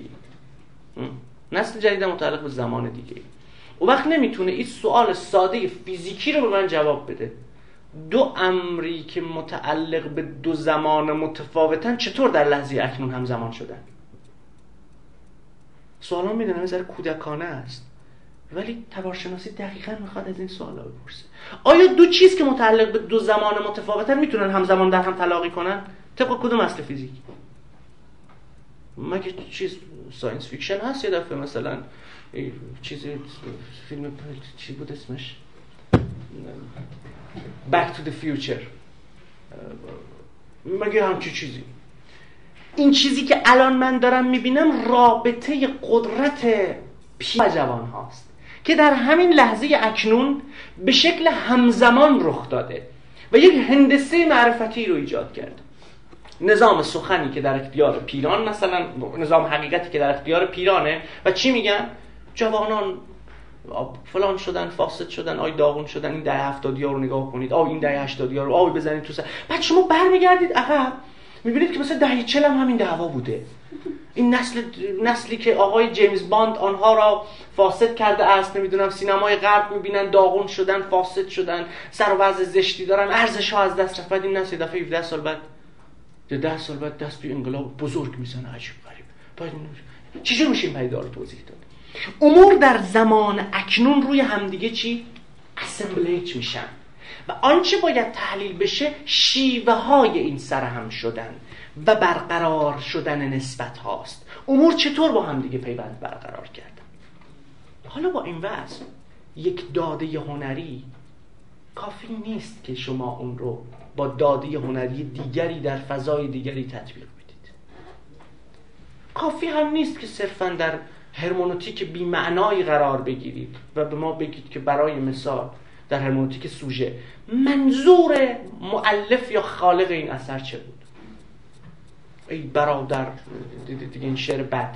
ای برادر قصه چون پیمانه است معنی در وی به سان دانه است. دانه معنی بگیرد مرد عقل ننگرد پیمانه را گرگشت نقل. یعنی کشک یعنی فرم کشک. فرم بری زور خیلی شعر بدیه پرسپکتیو بسیار بدی داره. مال مولانا اینجا شما انگار باید این اثر رو هی بکاوی تا بری اون هسته درخشان معنا رو توش پیدا بکنی. این هسته درخشان معنا یه وقت منظور معلفه. یه وقتایی استعاره پنهانیه که در پس این متن وجود داره. آنچه از دست میره چیه در این فرایند؟ خود اثر. خود اثر و نسبتی که با لحظه اکنون من برقرار می‌کنه فارغ از اینکه منظور معلفش چه بوده این اثر در لحظه اکنون چه نسبتی با رابطه قدرت اکنون برقرار کرده؟ در خدمت رابطه قدرت داره قرائت میشه یا در خدمت مقاومت؟ حافظ رو چطور باید خوند؟ این پدیده عجیب غریب.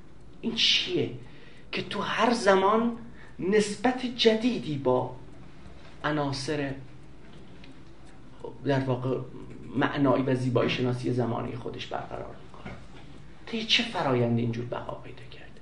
چرا عنصری اینجور نشد؟ چه فرمی چه تشنجی در فرم غزل حافظ وجود داره که اون رو واجد این قدرت می‌کنه که در اکنون خودش واجد پیوندهای جدیدی بشه؟ در مورد نقاشی ها چی؟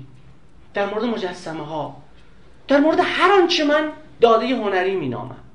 آیا غایت تحلیل داده هنری یافتن معنایی است که در پس این در واقع این فرمه؟ بعد پس این فرم کجاست؟ پس این فرم یعنی چی؟ من فرم رو اگر بریزم دور چه باقی میمونه از یک اثر؟ هیچ خلع. خلع محض. اما تخیل فکر می‌کنه می‌تونه معنایی رو در پس اثر پیدا بکنه. چیزی در پس اثر نخفته است. اگر معنا معنایی داشته باشد چیزی نیست جز شکل پیوند اثر با لحظه اکنون خودش با زمانه خودش. نوع رابطه ای که ممکن کرده. نظام سخن گفتنی رو که تولید کرده. شیوه ای که در خدمت یا در مقابل یک مکانیسم قدرت یا حقیقت قرار گرفته. اثر به این معنا همواره واجد استقلال نسبی. اثر هنری غایتش بازنمایی جامعه هم نیست. اثر هنری غایتش مداخله در وضعیته. چرا؟ چون اثر خودش یه نیروه یه عنصره. به همان نسبت که عطارد و زهره و زمین و مریخ و ماه و تمام اون عناصر در کاسموس یک عنصرن و یک نیرویی دارند اثر واجد یک نیروست. نیرویی که در وضعیت مداخله می‌کنه. یک نظم رو یا برهم می‌زنه یا باز تولید می‌کنه. در سویه ستمگران قرار می‌گیره یا ستم دیدگان چشمانداز زور رو ممکن می‌کنه یا چشمانداز مقاومت رو. پس اثر و زیبا کشف زیبایی شناسی اثر نه امری درون لایه های زیرین اثر و یا در لایه های ذهنی معلف بلکه در شیوه و مکانیسمی که یک اثر با زمانه خیش پیوندی رو برقرار می‌کنه. به این تعبیر چقدر خندهدار است اگر ما دوگانه ای خلق کنیم به نام هنر پست و هنر بالا. و فکر کنیم که هنر بالا همواره واجد ارزش های ناب زیبایی شناختی است و هنر پست فاقد اینه. چون وقت ما پاسخ ندادیم که کدام زیبایی شناسی. در نسبت با کدام زائقه؟ چشم. در نسبت با کدام زائقه؟ اگر ما این کارو کردیم صرفا داریم یک رابطه قدرت باستانی رو باز تولید می‌کنیم که هنر اشراف بر هنر توده ها واجد در واقع ارزش غلبه بود و واجد ارزش زیبایی شناسی. و اون نقد خیلی خندهدار بی معنایی که آقای عبازری در مورد پاشایی کرده و احتمال باشه آشنایی دیگه. پرسش اینه موسیقی پاشایی و این شکل موسیقی که داره بر ما غلبه می‌کنه رو چگونه میشه نقد کرد؟ که خود من مدام با لودر میدم روی این. چگونه؟ آیا صرفا به این خاطر که مثل موزارت نیست؟ برید موزارت گوش کنید. چی موزارت گوش کنم؟ من دوست دارم برم چیز گوش کنم. مظهر خالقی گوش کنم. چرا موزارت خب چرا موزارت چون موسیقی اشرافه. نه زیباست خب چرا زیباست نمی‌تونه پاسخ بده. چون اصیله. اصیل نسبت به چه؟ مثلا وقتی میگیم اصالت اصالت چیه؟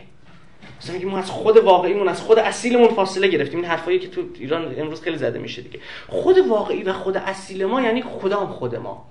خود دهه 60 خود دهه 40 خود دوران قجر خود دوره آل بویه یا خود دوره آل زیار خود دوره آقویونولوها یا دوره قراقویونولوها کدام خود؟ آیا مکانیسمی که یک خود اصیل رو به عنوان خود اصیل تولید می‌کنه میباید تحلیل بشه؟ یا محصولی که به عنوان اصالت داره به من حق نمی‌کنه رو به عنوان اصالت بپذیرم؟ اصالت یعنی چه؟ نسبت به چه؟ در چه نقطه ای؟ آیا طرح مفهوم اصالت خودش شکلی از مکانیسم های قدرتی که داره تولید حقیقت می‌کنه نیست؟ شکلی از نظام دانش نیست که میگه اصالت اینه نه این. قدرت چیه اینجا؟ مقاومت چیه اینجا؟ اوه می‌دونم همه چی رو به امریکا استاد از دو سه تا نکته صحبت شد. اول این که ما میگیم که ما هنر خوب داریم و هنر بد. شناختی از شما داریم شما همیشه بر هنر بد تاختیم هنر بد نه به معنی که بگید این هنر بد است. ما یک سطحی از ابتزال رو شناختیم و گفتیم این بد است و رفتیم. خب؟ حالا پرسش اینجاست که هنر و غیره یعنی معیاری مرزی برای هنر مشخص کنیم و بگیم این هنر است. و آنچه که عوازری هنر بد مینامد را ما هنر نمینامیم. نه. بنا نیست این اتفاق ببینید. بحث بر سر نسبت یک چیز با رابطه قدرت زمانی خودش. یک چیز چه تصویری از جهان ارائه می‌کنه؟ مثلا به اینا خواهم پرداخت. این جلسه رو صرفا یه پودک دست بگیرم به سبک نیچه بزنم بزنم بزنم ببینم تا کجا میشه خورد کرد. ببین توهم انسان و بدن ایزوله. یعنی چی؟ بدن ایزوله و انسان ایزوله یعنی چی؟ ما تو سطح انتولوژیک تو سطح هستی شناسی به هم متصلیم به هم گره خوردیم. از شعار اخلاقی نمیدم ما ما با هم گره خوردیم ما باید هم دیگر دوست داشتیم. ما هیچ دلیل ندارم دیگر دوست داشته باشیم. نه شما قرار بنده رو دوست داشتیم نه من شما بس قرار حالمون از هم به هم بخوره خب؟ اما تو یه سطحی ما به هم تو سطح انتولوژیک گره خوردیم. هم سرنوشتیم. این مفهوم هم سرنوشتی رو این روزایی که از دوستان بخواد کاندیدا بشه نمی‌دونم میره سیستان بلوچستان میاد. این برای راجب این حرف می‌زنه. خب خوبه بدون این مفهوم از کجا در واقع داره میاره. ما به هم گره خوردیم. سرنوشت ما به هم گره خورده. است سرنوشت کسی که تو فرمانی نشسته به سرنوشت سیستان بلوچستان گره خورده است. این گره خوردگی هم خیلی تجربیه خیلی عینیه. و هرچی بیکار زیاد چه دزد بیشتر میشه. بعد دزدی میاد یقه تو رو می‌گیره. هرچی هرچی آشفته تر بشه نظم جهان به هم میریزه. سرنوشت ما به سرنوشت درختا گره خورد. درختا که خوش بشن جنگلا خوش میشن قبار بلند میشه می‌زنه ما داغون می‌کنه. سرنوشت ما به سرنوشت عراق و عربستان و یمن و غزه و نمی‌دونم افغانستان و پاکستان اینا هم گره خورد. قبار که بلند میشه نمیگه اینجا مرز آریایی های اصیل من وارد نمیشم من میرم بر سر اعراب مثلا فلان آوار میشم. قبار بلند میشه. خشک سالی که میاد نمیگه اینجا سرزمین کوروشه. من میرم تو سرزمین فلان میاد. به این معنا ما با هم هم سرنوشتیم. ما با هم گره خوردیم. این تصویر انتولوژیک که گره خوردن بدنها به هم دیگه است. و این بدن که میگم عمدی دارم نمیگم ذهن. چون می‌خوام آگاهی رو بریزم دور که چیز نکنم. که داوری استعلایی در مورد اخلاق نکنم. اگر اگر من بیام به ذهن بگم میگم ما باید همدیگر دوست داشته باشیم. با وقتی یه نفر من توضیح بده ما چرا باید همدیگر دوست داشته من برای چی نباید تو رو بکشم؟ تو برای چی نباید منو بکشی؟ تو سطح اصطلاحی ما جوابی به این نداری. دروغ نگو. برای چی دروغ نگی خیلی هم دروغ خوبه. تو سطح اصطلاحی تو نمی‌تونی به این جواب بدی. فقط تو وقتی می‌تونی بگی دروغ بد است و قتل بد است که چیکار کنی؟ بازی رو بیاری تو هم سرنوشتی. سرنوشت من تو هم گره خورد. مگه تو رو بکشم پیشا پیش کنم خودم بمیرم. پس برای دفاع از زندگی خود زندگی آنچنان که جریان داره. و این زندگی آنچنان که برای من معنا داره برای سنگم معنا داره. برای خر و خرس و گاو و گوساله هم معنا داره. اینجا ببین هستی یکی میشه. هستی یه چیزه.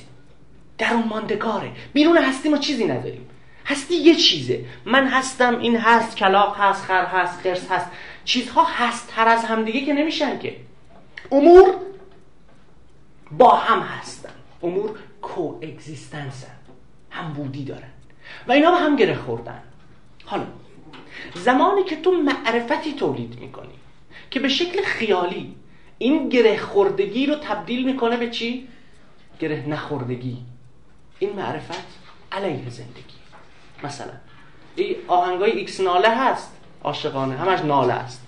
دوستت دارم نمی‌دونم چرا رفتی چرا منو تنها گذاشتی رفتی منو داشتی رفتی دروغ نگم از اینا. اینا چی کار دارن می‌کنن؟ اینا کاری که انجام میدن خلق بدنها و ذهنهای ایزوله است. جدا کردن تن از هستی. تو خودتی. خود همون دعوایی که من با روانشناسی مثبتگرا دارم دقیقا اینجا. روانشناسی مثبتگرا چیکار می‌کنه؟ خودتو دریاب جهان تو دریاب جهان در توه. ذهن تو عوض کن دنیا عوض میشه.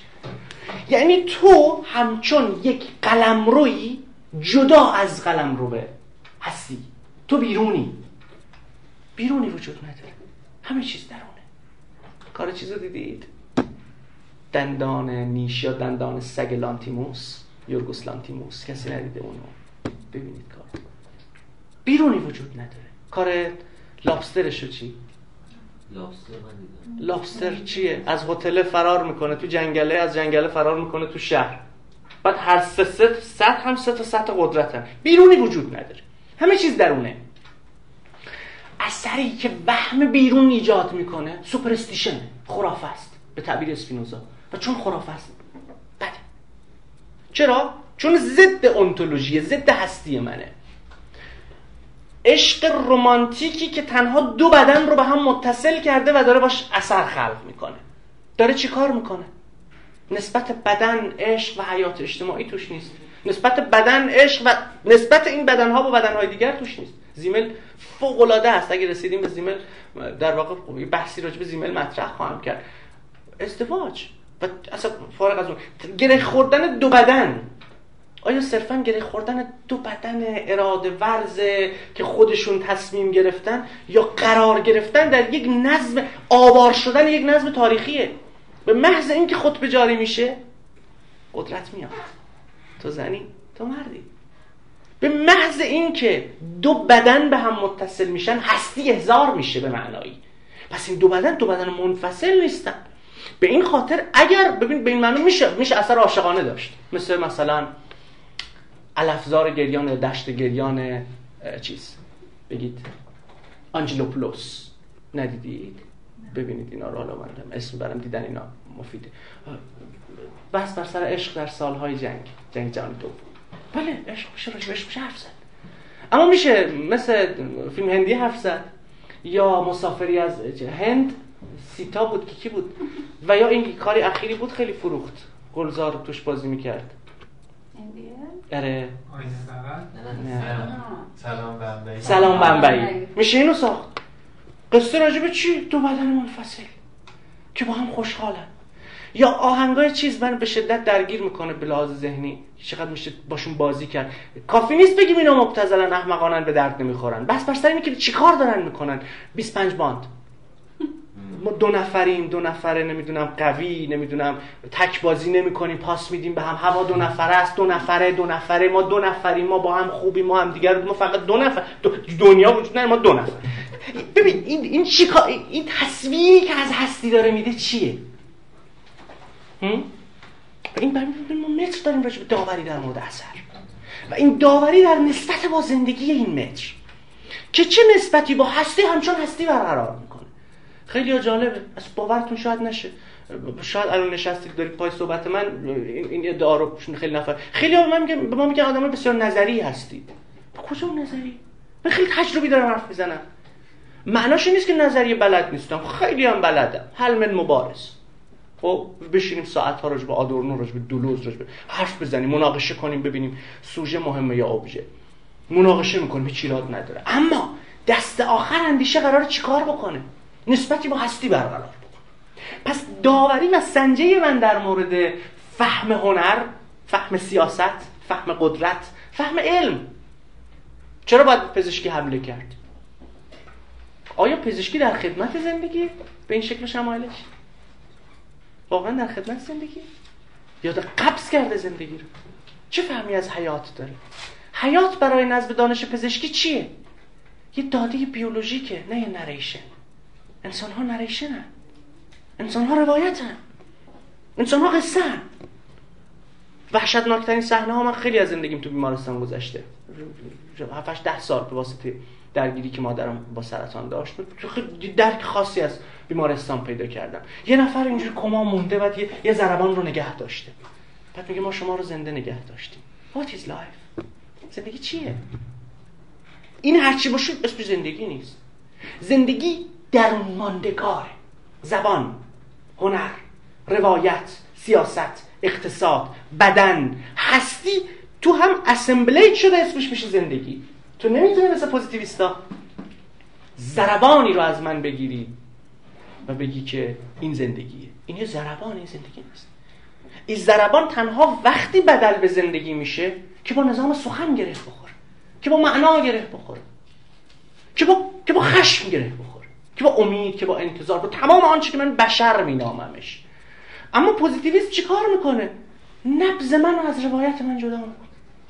عکس جگر منو از ذهن من جدا می‌کنه. آقا جگر من از ذهن من جدا نیست که خون خون خرابی بدنی که تو در پزشکی داری تولید می‌کنی. چه بدنی آخه؟ دعوای فوکو با تو اون کتاب فوق العاده تولد پزشکی بالینی اینه. و خیلی هم میگن خب نرو دکتر. آقا من, من مشکلی با این ندارم که تو تو تو بریم دکتر مریضیمون خوب کنیم بحثم بر سر اون نظم درونیه که جهان منو پزشکی نمی‌کنه. بدن بدن انسان امروز در نظم درونی پزشکی تو چه سطوحی داره تیکه تیکه میشه. اسطوره زیبایی رو ببینید. زنا خوب اینو درک می‌کنید تیکه تیکه کرد. نابود کرد. به منو پورنوگرافی رو چرا باید بهش حمله کرد؟ صرفا به واسطه اون اخلاقیات اصطلاحی که اون که چیزی توضیح نمیده توضیح نمیده از یکی از دلایلی که ما به لحاظ فرهنگی تو این وضعیت شکست خوردیم مدام اینه که اخلاق اصطلاحی میدیم. بده، نکنید. زشته. وای آخ چقدر تو بدن بی تربیتی هست کافی نیست. پورنوگرافی به این خاطر شره که ضد زندگیه. تو پورنوگرافی چه بدنهایی بیرون ریخته میشن؟ چه تصویری از intercourse ارائه میشه؟ چه حجمی از انسان به عنوان نا انسان که حق بودن این شکلی ندارن حق چیز در دور ریخته میشه. این چیه؟ این شره. این شره رو بیشتر توضیح خواهم داد. اینا رو دارم با اسپینوزا بازی می‌کنن. دوستان یه آشنایی دارید باش بحث کردم و اینها. هر آنچه توانش بدن را بیافزاید خیر است و هر آنچه توانش بدن را بکاهد شر است. و هیچ بدنی رستگار نمی شود مگر اینکه همه بدنها رستگار شده باشه. تو حق نداری گانگستر بشی. چون تنت به تن دیگری گره خورده است. ماجرا رو باید اوورد تو این سطح درون ماندگاری جینیولوژی همیشه در ماندگاره و چون در ماندگاره همیشه پوزیتیوه. تاریخی که می نویسه تاریخ مثبته تاریخ ایجابیه. جینیولوژی نمی نویسه که ما چه نیستیم. ما چه هستیم. چه کردیم؟ یا در زمین فاشیست بازی کردیم یا اشکالی از مقاومت داشتیم. genealogy نمیاد بنویسه که مثلا تاریخ نقاشی در ایران تکرار الگوهای غرب بوده. میاد بنویسه که این نقاشیه مثلا این داده خیلی مهمه و به شدت هم interdisciplinary ه خیلی نمی‌دونم بعضی من میگن جامعه شناس. من به خدا نمی‌دونم خودم جامعه شناس. نمی‌دونم یعنی چی؟ خیلی روانکاوی هم می‌خونم بعضی وقت درگیره بیور بیولوژی هم هستم. بحث من فهم درماندگار ماجراست. مثلا تولد نقاشی جدید در ایران و تولد بدن بدن در نقاشی ایرانی نسبت وسیقی با تولد پزشکی مدرن و تصویر آناتومی بدن داره. کدوم پژوهشگری رو فکر کرد؟ بدن و چشمانداز پزشکی درک دیگه ای از بدن میده که تو نظام پزشکی معنای دیگه ای به این بدن میده. بعد همین همین عنصر میاد تو نظم درونی نقاشی شکل دیگری از نقاشی رو ممکن می‌کنه. این چطور ممکن شد؟ ما صرفا میام اینا رو نگاه می‌کنیم بعد خیره میشیم به فانتزیمون از غرب. یه وقتی با غرب باید تعیین تکلیف کنه. بعد شروع می‌کنیم میگیم ما چه نیستیم. او وقت نمی‌تونیم توضیح بدیم که دهه 60 اتفاقا یکی از دههای عجیب در تاریخ نقاشی ایرانه. اما برای محقق رایج ما چیه؟ فقدانه هیچی نیست. چیزی ما چیزی نداریم. حیات یه بتلفیلده و خصوصا انسان ها همواره درون این بتلفیلد در حال تولید و مقاومت و مواجهن. کافی نیست شما بگید هیچی وجود نداره. باید بازگشت به این لایه ها و نشون داد که برای مثال تاریخ تئاتر در ایران چه نسبتی با رابطه قدرت داره؟ اون کتاب بسیار خوب کامران سپهران نمی‌دونم کسی دیده کتاب رو یا نه. گراسی در عصر مشروطه. کسی دیده کتابو؟ شما باید دیده باشید. ندیدید. بقیه این خیلی دردناکه دیگه. خیلی ها هنر می‌خونن. و البته تقصیری هم نیست. چون چون نظام سخن در ایران مثلا کارش اینه که بزرگان تئاتر در ایران کی بودن؟ آقا ام قضی هستن. حالا هر کی بود. بست بر سر نسبت تئاتر و زندگی در دوره مشروطه. اصلا باور نکردنیه که تئاتر در حیات مشروطه چه, چه, زندگی عجیبی داره. چیزی که ما پدیده میدونیمش که چی؟ اصلا ما که نداریم تئاتر همیشه چیز غربی ما. ما نمی‌ذارن کار کنیم. ما اصلا سانسور نمی‌ذاره کار کنیم. ما هیچی نیستیم. ما اصلا نمی‌تونیم هیچی تولید کنیم. این این این گزاره ها حالا اگر شما تاریخ رو به جای اینکه اینجوری بخونی برگردی تو میدان نبرد بخونی چه جوری میخونیش؟ چه اشکالی از مقاومت رو می‌بینی؟ چه اشکالی از هنر دیگرگون رو می‌بینی؟ تو همین تاریخ سینما چه شکلهایی از سینما مداخلات دیگرگونی در وضعیت داشتن. چه سینمای مینستریمی داشتیم که وضعیت رو در واقع می‌خواد فقط باز تولید بکنه؟ و انبوهی سوال دیگه فهم سوال داشتم. یکی که مثلا شما خواستی مسئله اعتیاد بررسی بکنی گفتی که خب یه تاریخی داره بله. که مثلا در گذشته اینجوری بهش نگاه نمیشه به مایه اجتماعی.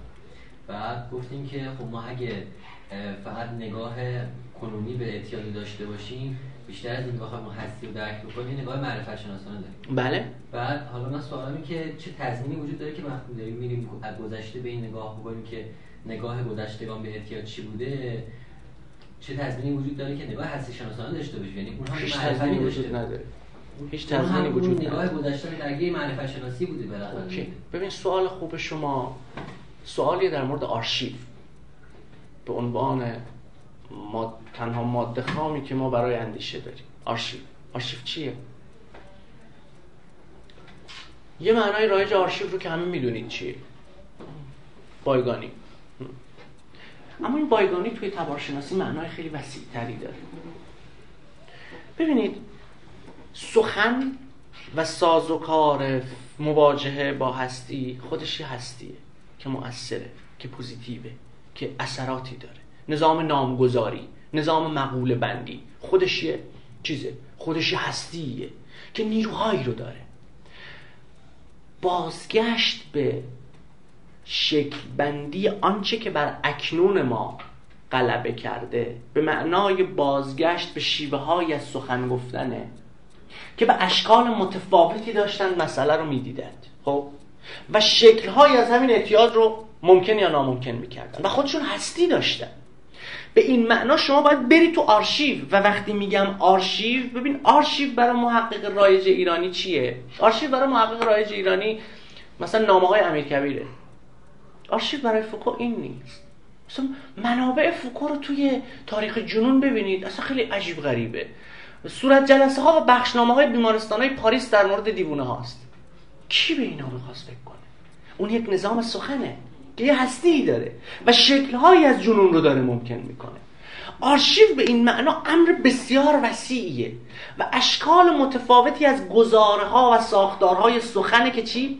رابطه ای با چیزها و هستی برقرار می‌کنن چیزهایی رو خلق می‌کنن چیزهایی رو از بین می‌برن. به این تعبیر وقتی شما می‌خواد راجع به اعتیاد حرف بزنید ما باید بریم عقب ببینیم در چه نقطه ای چرا و چگونه و طی چه فرایندی فیگور معتاد همچون یک شر برای شهر تصویر چیز شد. در واقع بازنمایی شد. یکی از لایه هاش اون سندی که از کنفرت باقی مونده اینه که خب بابا اینا که میرن مصرف می‌کنن و ولنگاری و فلان و اینا انجام میدن خب اصلا این چرا این تریاک اصلا چرا مالیات نداره؟ چرا مالیات نداره؟ ما چیکار کنیم که بتونیم از طریق این فشار چیز کنیم مالیات بیشتری بگیریم؟ اصلا فیگور معتاد توی لایه اون شکلی داره تولید میشه. بعد فرمش باقی میمونه محتواش از یاد میره. با این مثال ساده این رابطه رو معنادار کنم مثلا چی, چی می‌خوام بگم؟ من یادمه این مثال همیشه می‌زنم بچه که سر کلاس من بودم با این مثال من آشنا حالا باز تکرارش می‌کنم. من بچه بودم شاید هشت نه سال. شایع شد که وبا اومد. همه ترسیده بودن. و من خب جا خورده بودم. چرا آدم انقدر میترسه؟ مگه نمیریم دکتر خوب میشه؟ خب میریم دکتر خوب میشه دیگه چرا وبا انقدر ترسناکه. حول عجیبی تو شهر پیچیده بود. که بعدا فهمیدیم سیر مونده سیرا رو درو کرده بودن. مونده بود می‌خواستن سیراشون رو بفروشن شایع کرده بودن وبا اومده. چون تو پزشکی کلاسیک شایع بود که اگر شما سیر رو به صورت گردنبند روی گردنتون آویزون بکنید وبا شما رو نمی‌گیره. من یادم ننه بزرگم دو تا چوب اینجوری بست به هم آویزون کرد دم در. چیکار می‌کنی گفت که این نمی‌ذاره بابا بیاد تو. یعنی چی؟ نمی‌ذاره بابا بیاد؟ اون نمی‌دونه. من مادرم هم همین کار می‌کرد. اما ما اصرار که این چیه و اینا یه تشری زد من یکی زد پس کلم ولم کن نمی‌دونم و اینا. تا اوکی ما 29 سالمون شد داشتیم رساله دکترا می نوشتیم و به شدت هم من درگیر وبا بودم در رساله دکترا. یه داده ای اونجا در اومد خیلی عجیب بود. مسیونرهای مسیحی به واسطه دسترسیشون به پزشکی جدید متوجه شده بودن که ریشه وبا در آب نیست در هوا نیست در آب پزشکی سنتی معتقد بود که ریشه وبا در هواه هنوزم وقتی میگن من هوا رو گوشه پنجره رو بذار باز باشه هوا عوض شه این این راهکار برخورد با وبا تعویز هوا بود. یعنی هوای وبا زده. می‌گفت هرگاه اوضاع قمر در اغرب بشود و باد بر معادن گوگرد بوزه هوا وبایی میشه. هوای وبایی باعث می‌شد که مردم برای فرار کردن از وبا برن به کوه و کمر و اینها که هوا بگرده و گیر نکنن تو هوای خفه شده ای که توی تهران بود خصوصا و شهرها. و تمام مکانیسم های عمل پزشکی حول گرداندن هوا میچرخید. یعنی برای کنترل این بیماری وبا سعی می‌کردن هوا رو بچرخونن. اگر خوندید احتمالا تو تاریخ که تو دوره اصر دوم دوره دوم ناصری شهر یه دفعه بزرگ میشه شهر تهران. و تاریخ نگار رایج ایرانی اینو چجوری می‌خونه؟ میگه ناصرالدین شاه رفت غرب اتریش رو دید من فلان رو دید و گفت این چه شهر زشتی ما داریم. برگشت رو دستور داد که شهر رو در واقع بزرگ کنن این دروازه ها رو توش بسازن دروازه های قدیمی رو خراب کنن شهر رو بزرگ کنن. ماجرای بزرگ کردن شهر دقیقا به خاطر این کنترل وبا بود. می‌گفتن کوچه ها خفه است هوا حبس شده تو کوچه ها و این هوای حبس شده رو ما باید بچرخونیم توی در واقع کوچه ها و اینها. یعنی یه اقلانیتی حول این داده پزشکی شکل گرفته بود. مهم نیست که این داده پزشکی احمقانه است. مورخ ما چجوری تاریخ نیست میگه احمق بودن نمی‌دونستن که وبا تو هوا نیست تو آبه اصلا اهمیتی نداره که اینو احمق بودن. آنچه مهمه اینه که این نظام فکری که ریشه وبا رو در هوا می‌دونه چجوری فرم شهر رو دگرگون کرد.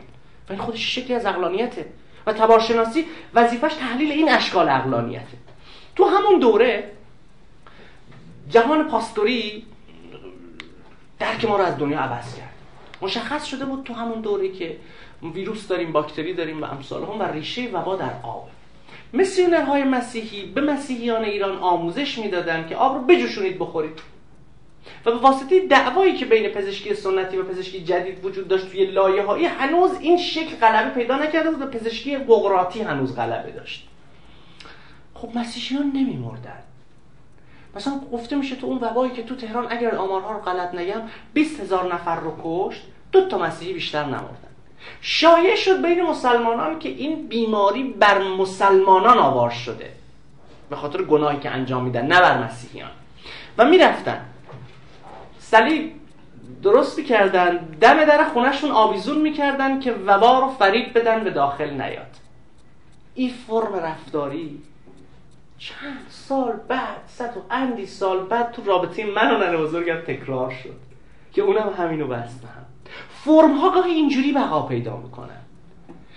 یعنی در نسبت با یه وضعیت شکل می‌گیرن و بعد تداوم پیدا می‌کنن. مثلا تو همون جهان وبا زده بعدن که مشخص شد ریشه وبا در آبه که تو تقریبا دیگه تو دوره امیر کبیر و اینها بود راهکارهای کنترل وبا تغییر کرد. پلیس میذاشتن سر آبهای جاری. یه سری آدم میذاشتن تو شهر به نام ریکا. ریکا کارش این بود که اجازه نده کسی آشغال تو آب بریزه. توی قبرستونا دم غسال خونه ها نگهبان میذاشتن که اجازه نده فردی که وبا زده بوده مرده رو توی آب شرب مردم بشوره. یک شبکه انضباطی وسیعی در تهران شکل گرفت و اصفهان و بعضی شهرها. که کارشون این بود کنترل کنن جریان آب در تهران رو. ببینید کنترل جریان هوا در تهران چی رو ایجاد کرد؟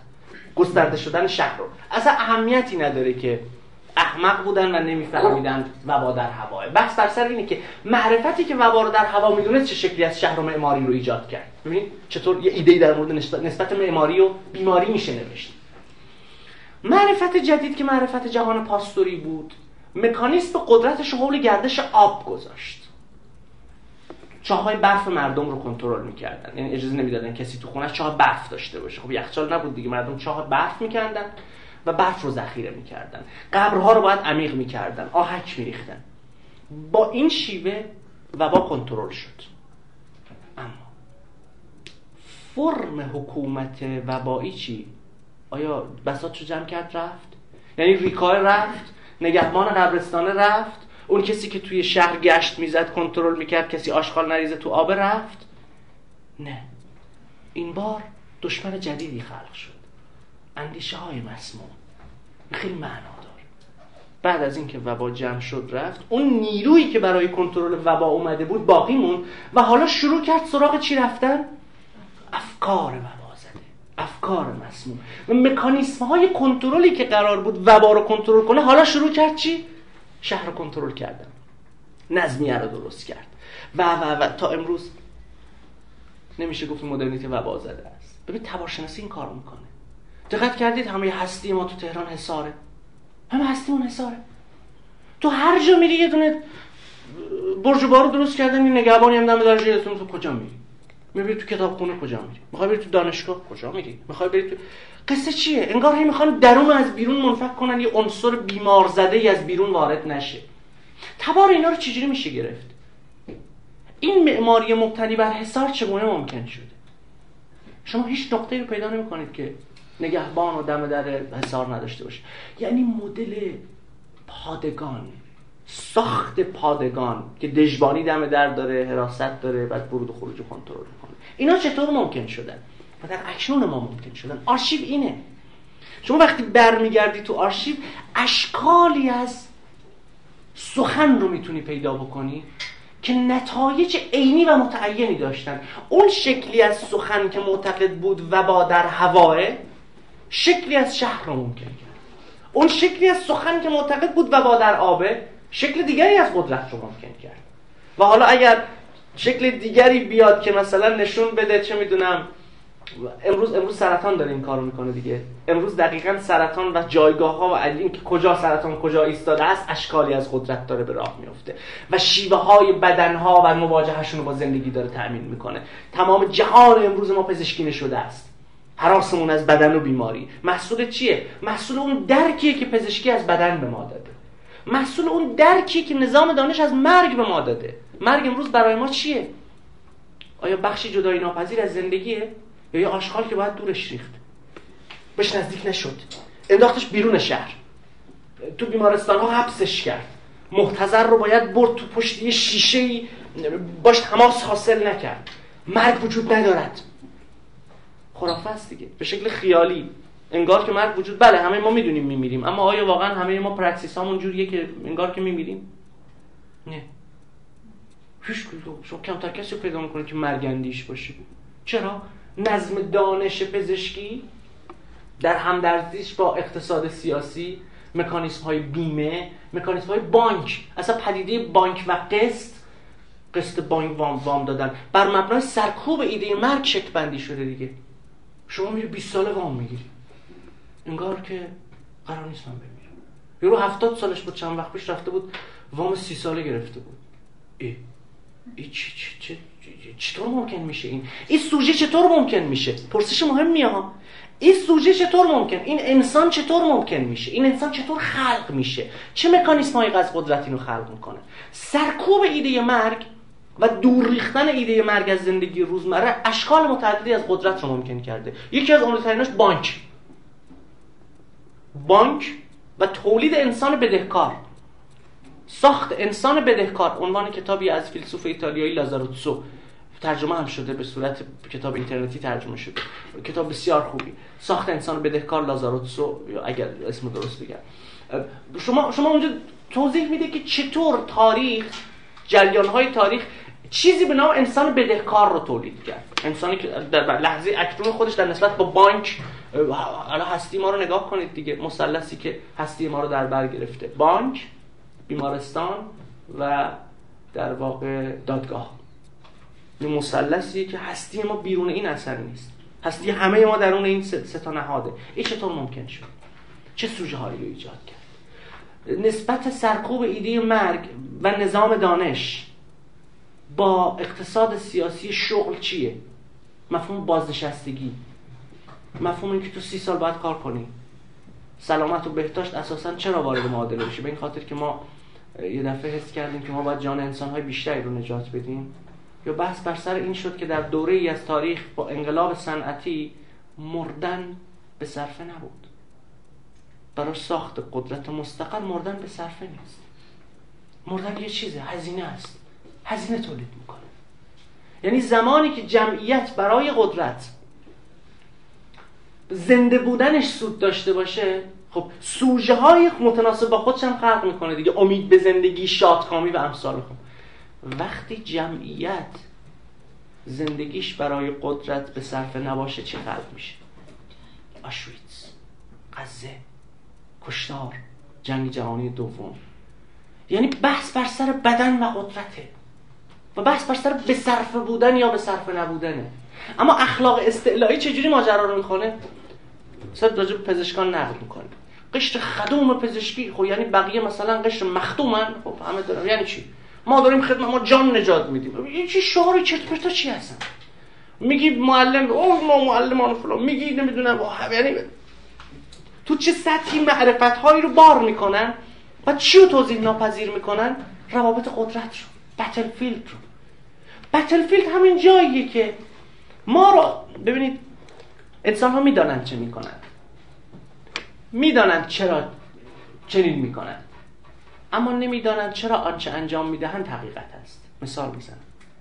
جراحی زیبایی کسی که داره جراحی زیبایی انجام میده می‌دونه داره چیکار می‌کنه. کاملا می‌دونه داره چیکار می‌کنه. چرا این کارو می‌کنه؟ می‌خواد زیبا بشه.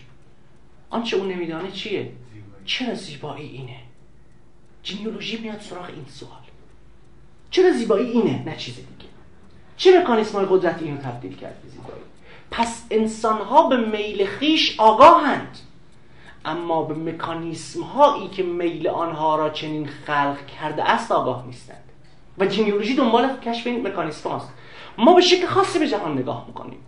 و بر اساس اون خشمگین میشیم نفی می‌کنیم ترک می‌کنیم میکوبیم می‌زنیم. این روزها نگاه بکنید دیگه. این داده وحشتناکی که جهان ما رو داره میبله یه جورایی. این آریایی های اسیر که تاریخ شکوهمندشون رو تازه می‌خوان از زیر خروارها خاک در بیارن و گذشتی با شکوه خودشون رو مدام دارن تکرار می‌کنن. خب بدونن دارن چیکار می‌کنن. می‌دونن چرا دارن این کار می‌کنن. اما آنچه بهش واقف نیستن اینه که از چه زمانی چرا چگونه این ایده ناسیونالیستی تبدیل شد به مکانیسم هویت نفی عرب.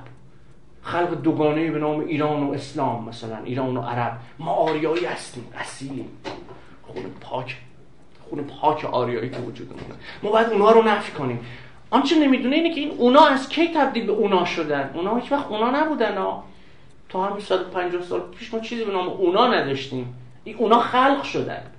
چرا خلق شدن خلق اینا چه نسبتی با دولت ملت داشت؟ ما خب تا قبل از یه جورای جنگ جهانی اول به این معنا چیزی به نام دولت ملت تو منطقه نداریم که تو جنگ جهانی اول عثمانی که میتره که میشه 20 کشور یه دفعه چیزی به نام نشن استیت به وجود میاد دولت ملت که از دل اونه که رضا شاه هم در میاد دیگه. ما قبل از اون خب مردم رفت آمد می‌کردن می‌رفتن تو عثمانی میومدن این مفهوم مرز اینقدر معنادار نبود. هویت ملی برخلاف این چیزایی که این آقای سید جواد طباطبایی خیلی این روزا دوست داره مطرح می‌کنه به این شکل معنادار نیست ماجرا. چه نمی‌دونه این آریایی پرست اینه که طی چه فرایندی آنها تبدیل به آنها شدن. طی چه فرایندی آنچه ما عرب مینامیم تبدیل به امر منحوس شد. حالا آیا عرب منحوسه؟ مثلا ما درک ببین پرسپکتیو چی درست بکنیم مثلا ما فکر می‌کنیم الان مثلا توی مثلا چه می‌دونم مثلا تو قطر مثلا مردم چیزن؟ مردم مثلا سوار شطور شدن این واشرای زود پس رو سرشون آقا شما وقتی مواجه میشید با جهان اندیشه مثلا تو زبان عربی شما مصر رو دارید لبنان رو دارید کلی متفکر دارید حیات اجتماعی دارن هویت دارن مقاومت دارن قدرت دارن اما این این معرفت چطور تولید شد چه تاریخی داره؟ چی داره نفی می‌کنه؟ چی داره منکوب می‌کنه؟ در خدمت چه اشکالی از له کردنه؟ چرا این ناسیونالیسم کور شره؟ ست زندگی. سلاخ خونه رو توجیه می‌کنه سلاخ خونه رو توجیه می‌کنه تو می‌تونی بکشی. تو با, تو با این ایده می‌تونی می‌تونی ناانسان خلق کنی. در چه سطحی؟ در سطح خرافه. می‌تونی ناانسان خلق کنی. اما در سطح هستی شناسی آیا ما چیزی به نام ناانسان داریم؟ ما ناانسان نداریم. آدم آدم هن. ناانسان نیستن. به این تعبیر جینیولوژی دنبال پیدا کردن مکانیسم هاییه که میل رو شکل میده. به معنای. سوژه رو خلق می‌کنن. دانش رو خلق می‌کنن. معرفتی رو به بار میارن. و شکلی از قدرت رو ممکن می‌کنن. و دقیقا در همون لحظه که شکلی از قدرت ممکن میشه شکلی از مقاومت هم ممکن میشه. این مقاومت رو چطور باید تحلیل کرد؟ به شدت هم تجربه سرکارش هم آرشیوه. باید برید و ببینی که آغازگاه های شکبندی آنچه امروز خود را حقیقت نشون میده چیه؟ این کار چه فایده ای داره؟ حقیقتی که در لحظه اکنون بر ما جلوگر شده. خودش رو به عنوان تنها حقیقت ممکن قطعی ترین و بدیهی ترین و راستین ترین حقیقت ممکن جلوه میده. وقتی شما نشون دادی که این حقیقت تاریخ تولد داره و بر بسیاری از موارد محصول چه بلاحت هاییه محصول چه تصادف هاییه می‌تونست این شکلی نباشی اون وقت می‌تونی باشی مواجه شی و شکلی از قدرت رو خلق کنی. هی وقتی هر شکلی از مقاومت در میاد این سوال ساده لوحانه رو نپرسی که وای اگه اینا همه از بین بره چی میشه؟ هیچی نمیشه شکل دیگه ای میاد. شکل جدیدی وارد معادله میشه. این حوله هست این حراس از از دست دادن این چیز اصیلی که حالا ما تو لایه های مختلف. اگر این احترام از بین بره چی احترام؟ ما قدیمان هم جلو پا پدرمون پامون هم دراز نمی‌کردیم. خب یه شکل رادیکال تند کثیف توتالایز کننده از قدرت وجود داشته که تو پات سر می‌شده نمی‌تونستی پات جلوی بابات دراز بکنی. خب این نوستالژی ابلهانه که تو از این شکل مبتزل قدرت و وقیه قدرت داری چرا فکر می‌کنی این شکل جدیدی که فرد داره طلب می‌کنه مقاومت می‌کنه میسته مقابل ساختی که داره زندگی رو به عقب میرونه؟ این شکلی از آشفتگیه. شکلی از آنومیه. نسل جدید هستن. هیچ. آشفته بی تربیت آنچه تو اسمشو می‌ذاری بی تربیت یه وقتایی چیزه دفاع زندگی ها مقاومت در برابر سلطه تمامیت خواه ببین این شکل اندیشه حالا ببین چقدر چیز میشه چقدر گشوده است مقاومت. اصلا پست مدرن من نمیفهم پست مدرن یعنی چی؟ که حقیقتی وجود نداره و همه چی نسبیه و نه اتفاقا چیز خیلی مطلق. زندگی مطلق. بقا و حق بقا مطلقه نسبیت نداره. می‌خوام زنده بمونم. این نسبی مطلقه حالا هر چی می‌خوای. تو تو کافیه شمشیر دست بگیری بیای منو بزنی. وقت من بهت میگم که نسبی یا مطلقه. زندگی اینه. به این تعبیر اصلا مفهوم مجهول پست مدرنیسم هم من نمی‌فهمم. خود فوکو هم بهش می‌گفتید پست مدرن احتمالاً گلدونی میکوبید تو سرتون. نسبیه. یعنی همه چی با هم برابر حقیقتی وجود نداره. نه حقیقت وجود داره. حقیقت زندگیه. زندگی در بسگانگیش نه در یگانگی معرفتی که امر بسگانه رو یگانه می‌خواد. هر آنچه را که با منطقش نمی‌خونه رو به زور می‌خواد ادغام کنه تو خودش قطع قطع کنه خرد کنه دور بریزه. متکسر بفهم. استاد اونجایی که میگید که مثلا ما که چیزی نداریم یه وقت ممکنه مثلا برچسب شرقگرایی که اتفاقا مثلا تبا تبایی یا مثلا شایگاه این ازش صحبت می‌کنن به ذهن ها متبادل بشه این تمجیدتون از شرق تمجید نیست. حالا تمجید هم نیست. اونجا چیز شرق غرب کی هستن؟ خوب خودت مثال مفهوم خوب به کار گرفتی. ببین اگه من تمجید کردم بلا شک شک نکنید درون بنیادگرایی قرار گرفت. مثلا میگم که تو تو رساله شما دیگه. معماری ایرانی اسلامی تجلی معنویت محضه. شرق جای معنویت غرب جای معنویت نیست. و شما اینو تو بخش بزرگی از اندیشمندان سکولار ایرانی هم می‌بینید. مشرق زمین نور توش میباره این خودش ایده شرق شناسانه مزبور چیزیه بیمعنایی. شرق یه هستیه مثل هستی های دیگه. درجه بندی هم نداره. این هستیه چیه؟ من فقط اینو دارم میگم. ارزش نمی‌ذارم روش. چه شکلی از بودن وجود داره؟ تو دو شکل می‌تونی این بودن رو به فنا بدی. یه شکل اینه که بگی تجلی ناب معنویته. خب بودنش رو نابود کردی که. این همه اشکال بعد بعد عبید زاکانی رو چیکار کنم؟ ادبیات ایران ادبیات معنویت. عبید من چیکار کنم؟ کجا دلم بذار. حزلیات سعدی رو چیکار کنم؟ بعضی ابیات مولانا رو کجای دلم بذار؟ چیکارش کنم؟ بعضی بخش های خسرو شیرین چی؟ ببین این متون ما چجوری خوندیم؟ معنویت عرفان لایت عرفان. نه آقا. بخشش ربط به عرفان نداره. گلستان چه ربط وسیقه به عرفان داره؟ بخش به پنده و زندگی و قصه است و اینها.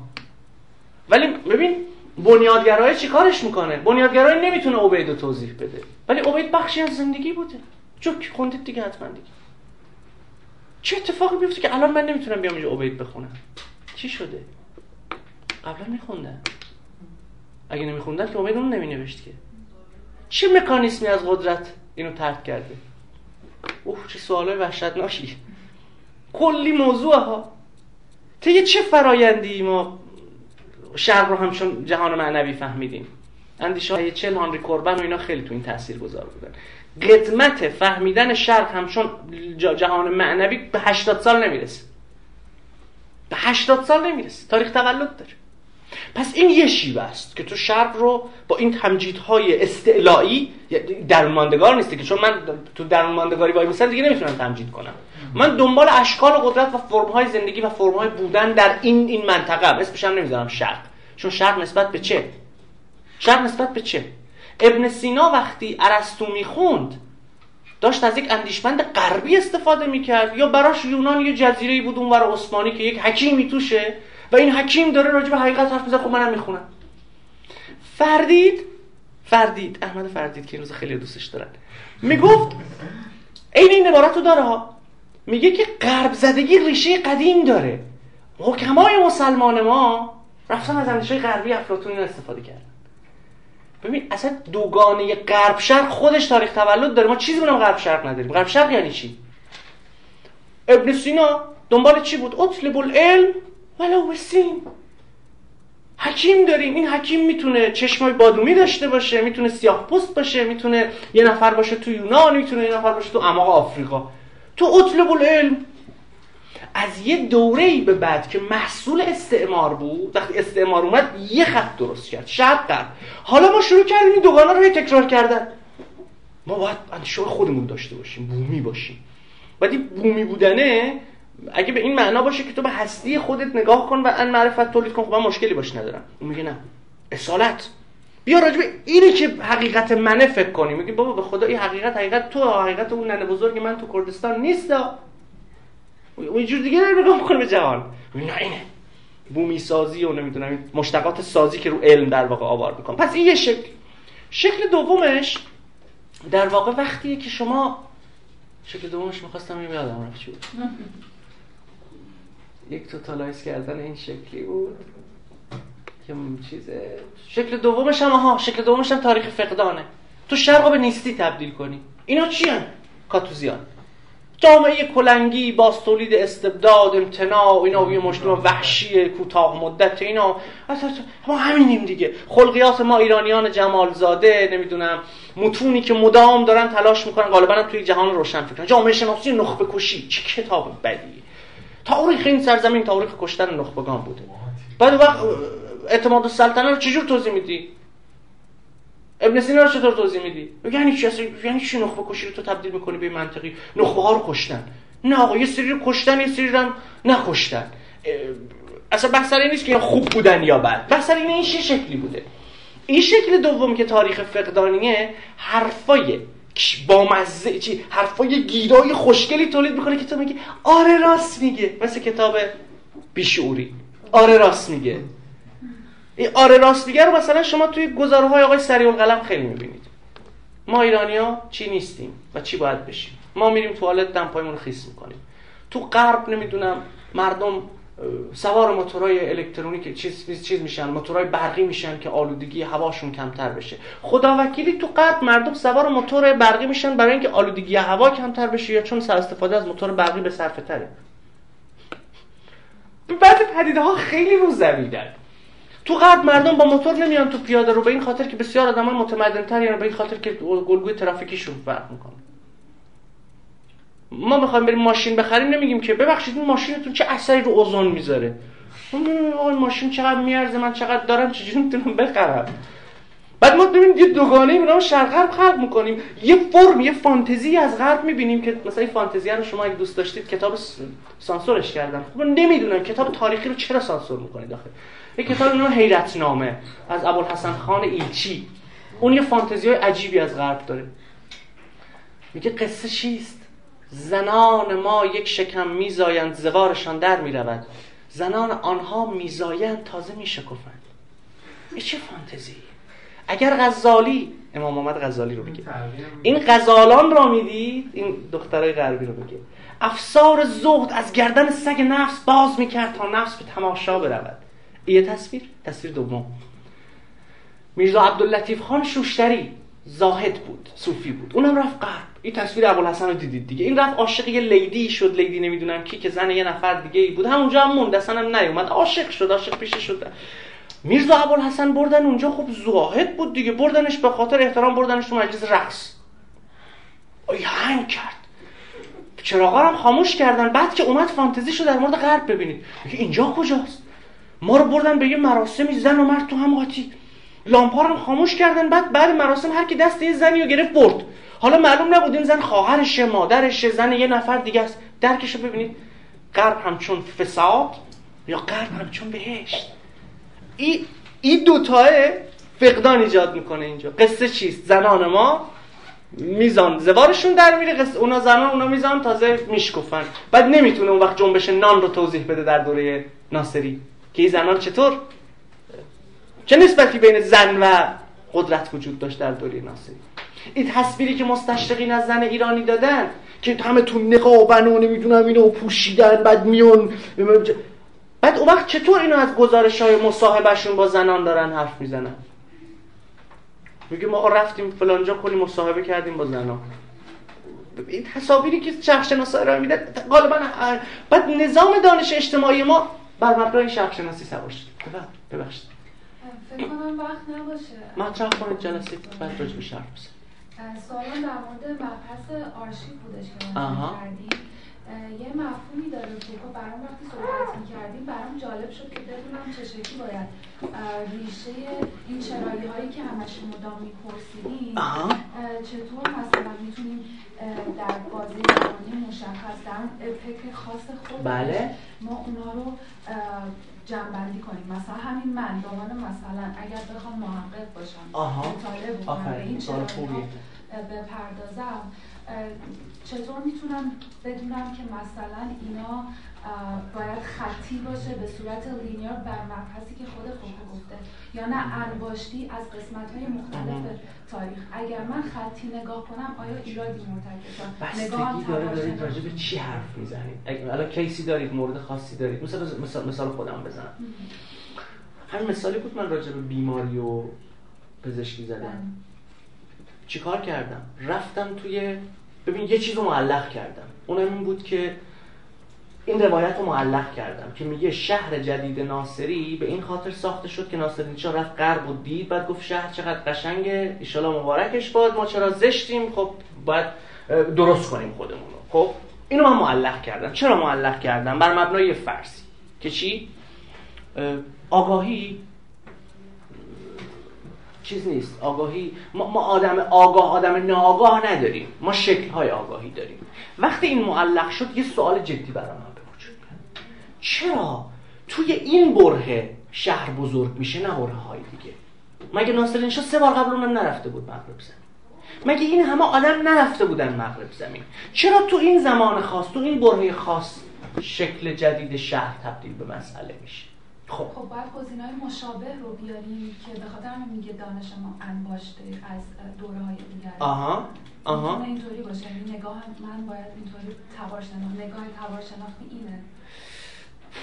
سوالتون نمی‌فهمم خیلی. اینی که خطی نباشه. یعنی به صورت تاریخ من بریم جلو بگیم دوره بزار دوره پهلوی آفرین. آره آره آره آره. ببین اینجا سوال من دیگه تو دوره های تاریخی نیست. سوال من توی شکبندی های شهره که ممکنه الان باشه باریکلا. ممکنه الان باشه یا یه دوره دیگه نباشه. همینطوره. و یه چیز یه کار دیگه دارم می‌کنم. اون بخشی از اسناد که تو خطای اکنونگرایی خطای اکنونگرایی یعنی داوری چیزهایی در گذشته بر مبنای صحت فعلی. خب بر مبنای عقل فعلی داده ای که به من میگه ریشه وبا در هوای چیه؟ کذبه. چون کذبه پس میشه دورش ریخت. فکر میگه نه. اصلا اهمیتی نداره که صادقه یا کاذبه. آنچه مهمه اینه که چیکار کرده؟ به این خاطر آرشیو اینجا برای تو چی میشه؟ که به شکل درون ماندگار چه ذهنیتی در اون دوره وجود داشت که شهر رو باید بازسازی کنه؟ و اینجا ببین شما چطور راحت تو آرشیو پیدا می‌کنی. باید بری دنبال چیزهایی بگردی که این بار درسته برای تاریخ نگاری رسمی ارزشی ندارن. مثلا رساله بینام ممکنه پیدا بکنی که اونجا نوشته باشه آقا برای اینکه شما وبا رو در شهر شکن کنی باید شهر رو بزرگ کنی. اینجا این سخن واجد چی میشه؟ ارزش میشه. و نظام مواجهه شما با آرشیو بالکل عوض میشه. چون اولا سوژه محور نیستی تو دنبال آدم بزرگ نمیگردی دنبال خود سخن میگردی. چه سخنی؟ افکتیو. سخن مؤثر. سخنی که تونسته تغییر ایجاد کنه. از کجا بفهمی تغییر ایجاد کنه؟ به شکل پسنگره دیگه. سخنی که به من میگه باید شهر رو باز کنی که وبا از بین بره و بعد شما می‌بینین اتفاق افتاده این سخن موثره اما شما انواع سخن غیر موثر هم دارید باید بریزشون دور. پس اینجا به لایه از آرشیو برای شما باز میشه که تو تاریخ نگاری رسمی اصلا بخشی از آرشیو محسوب نمیشه. نکته ای ندارید. موفق باشید.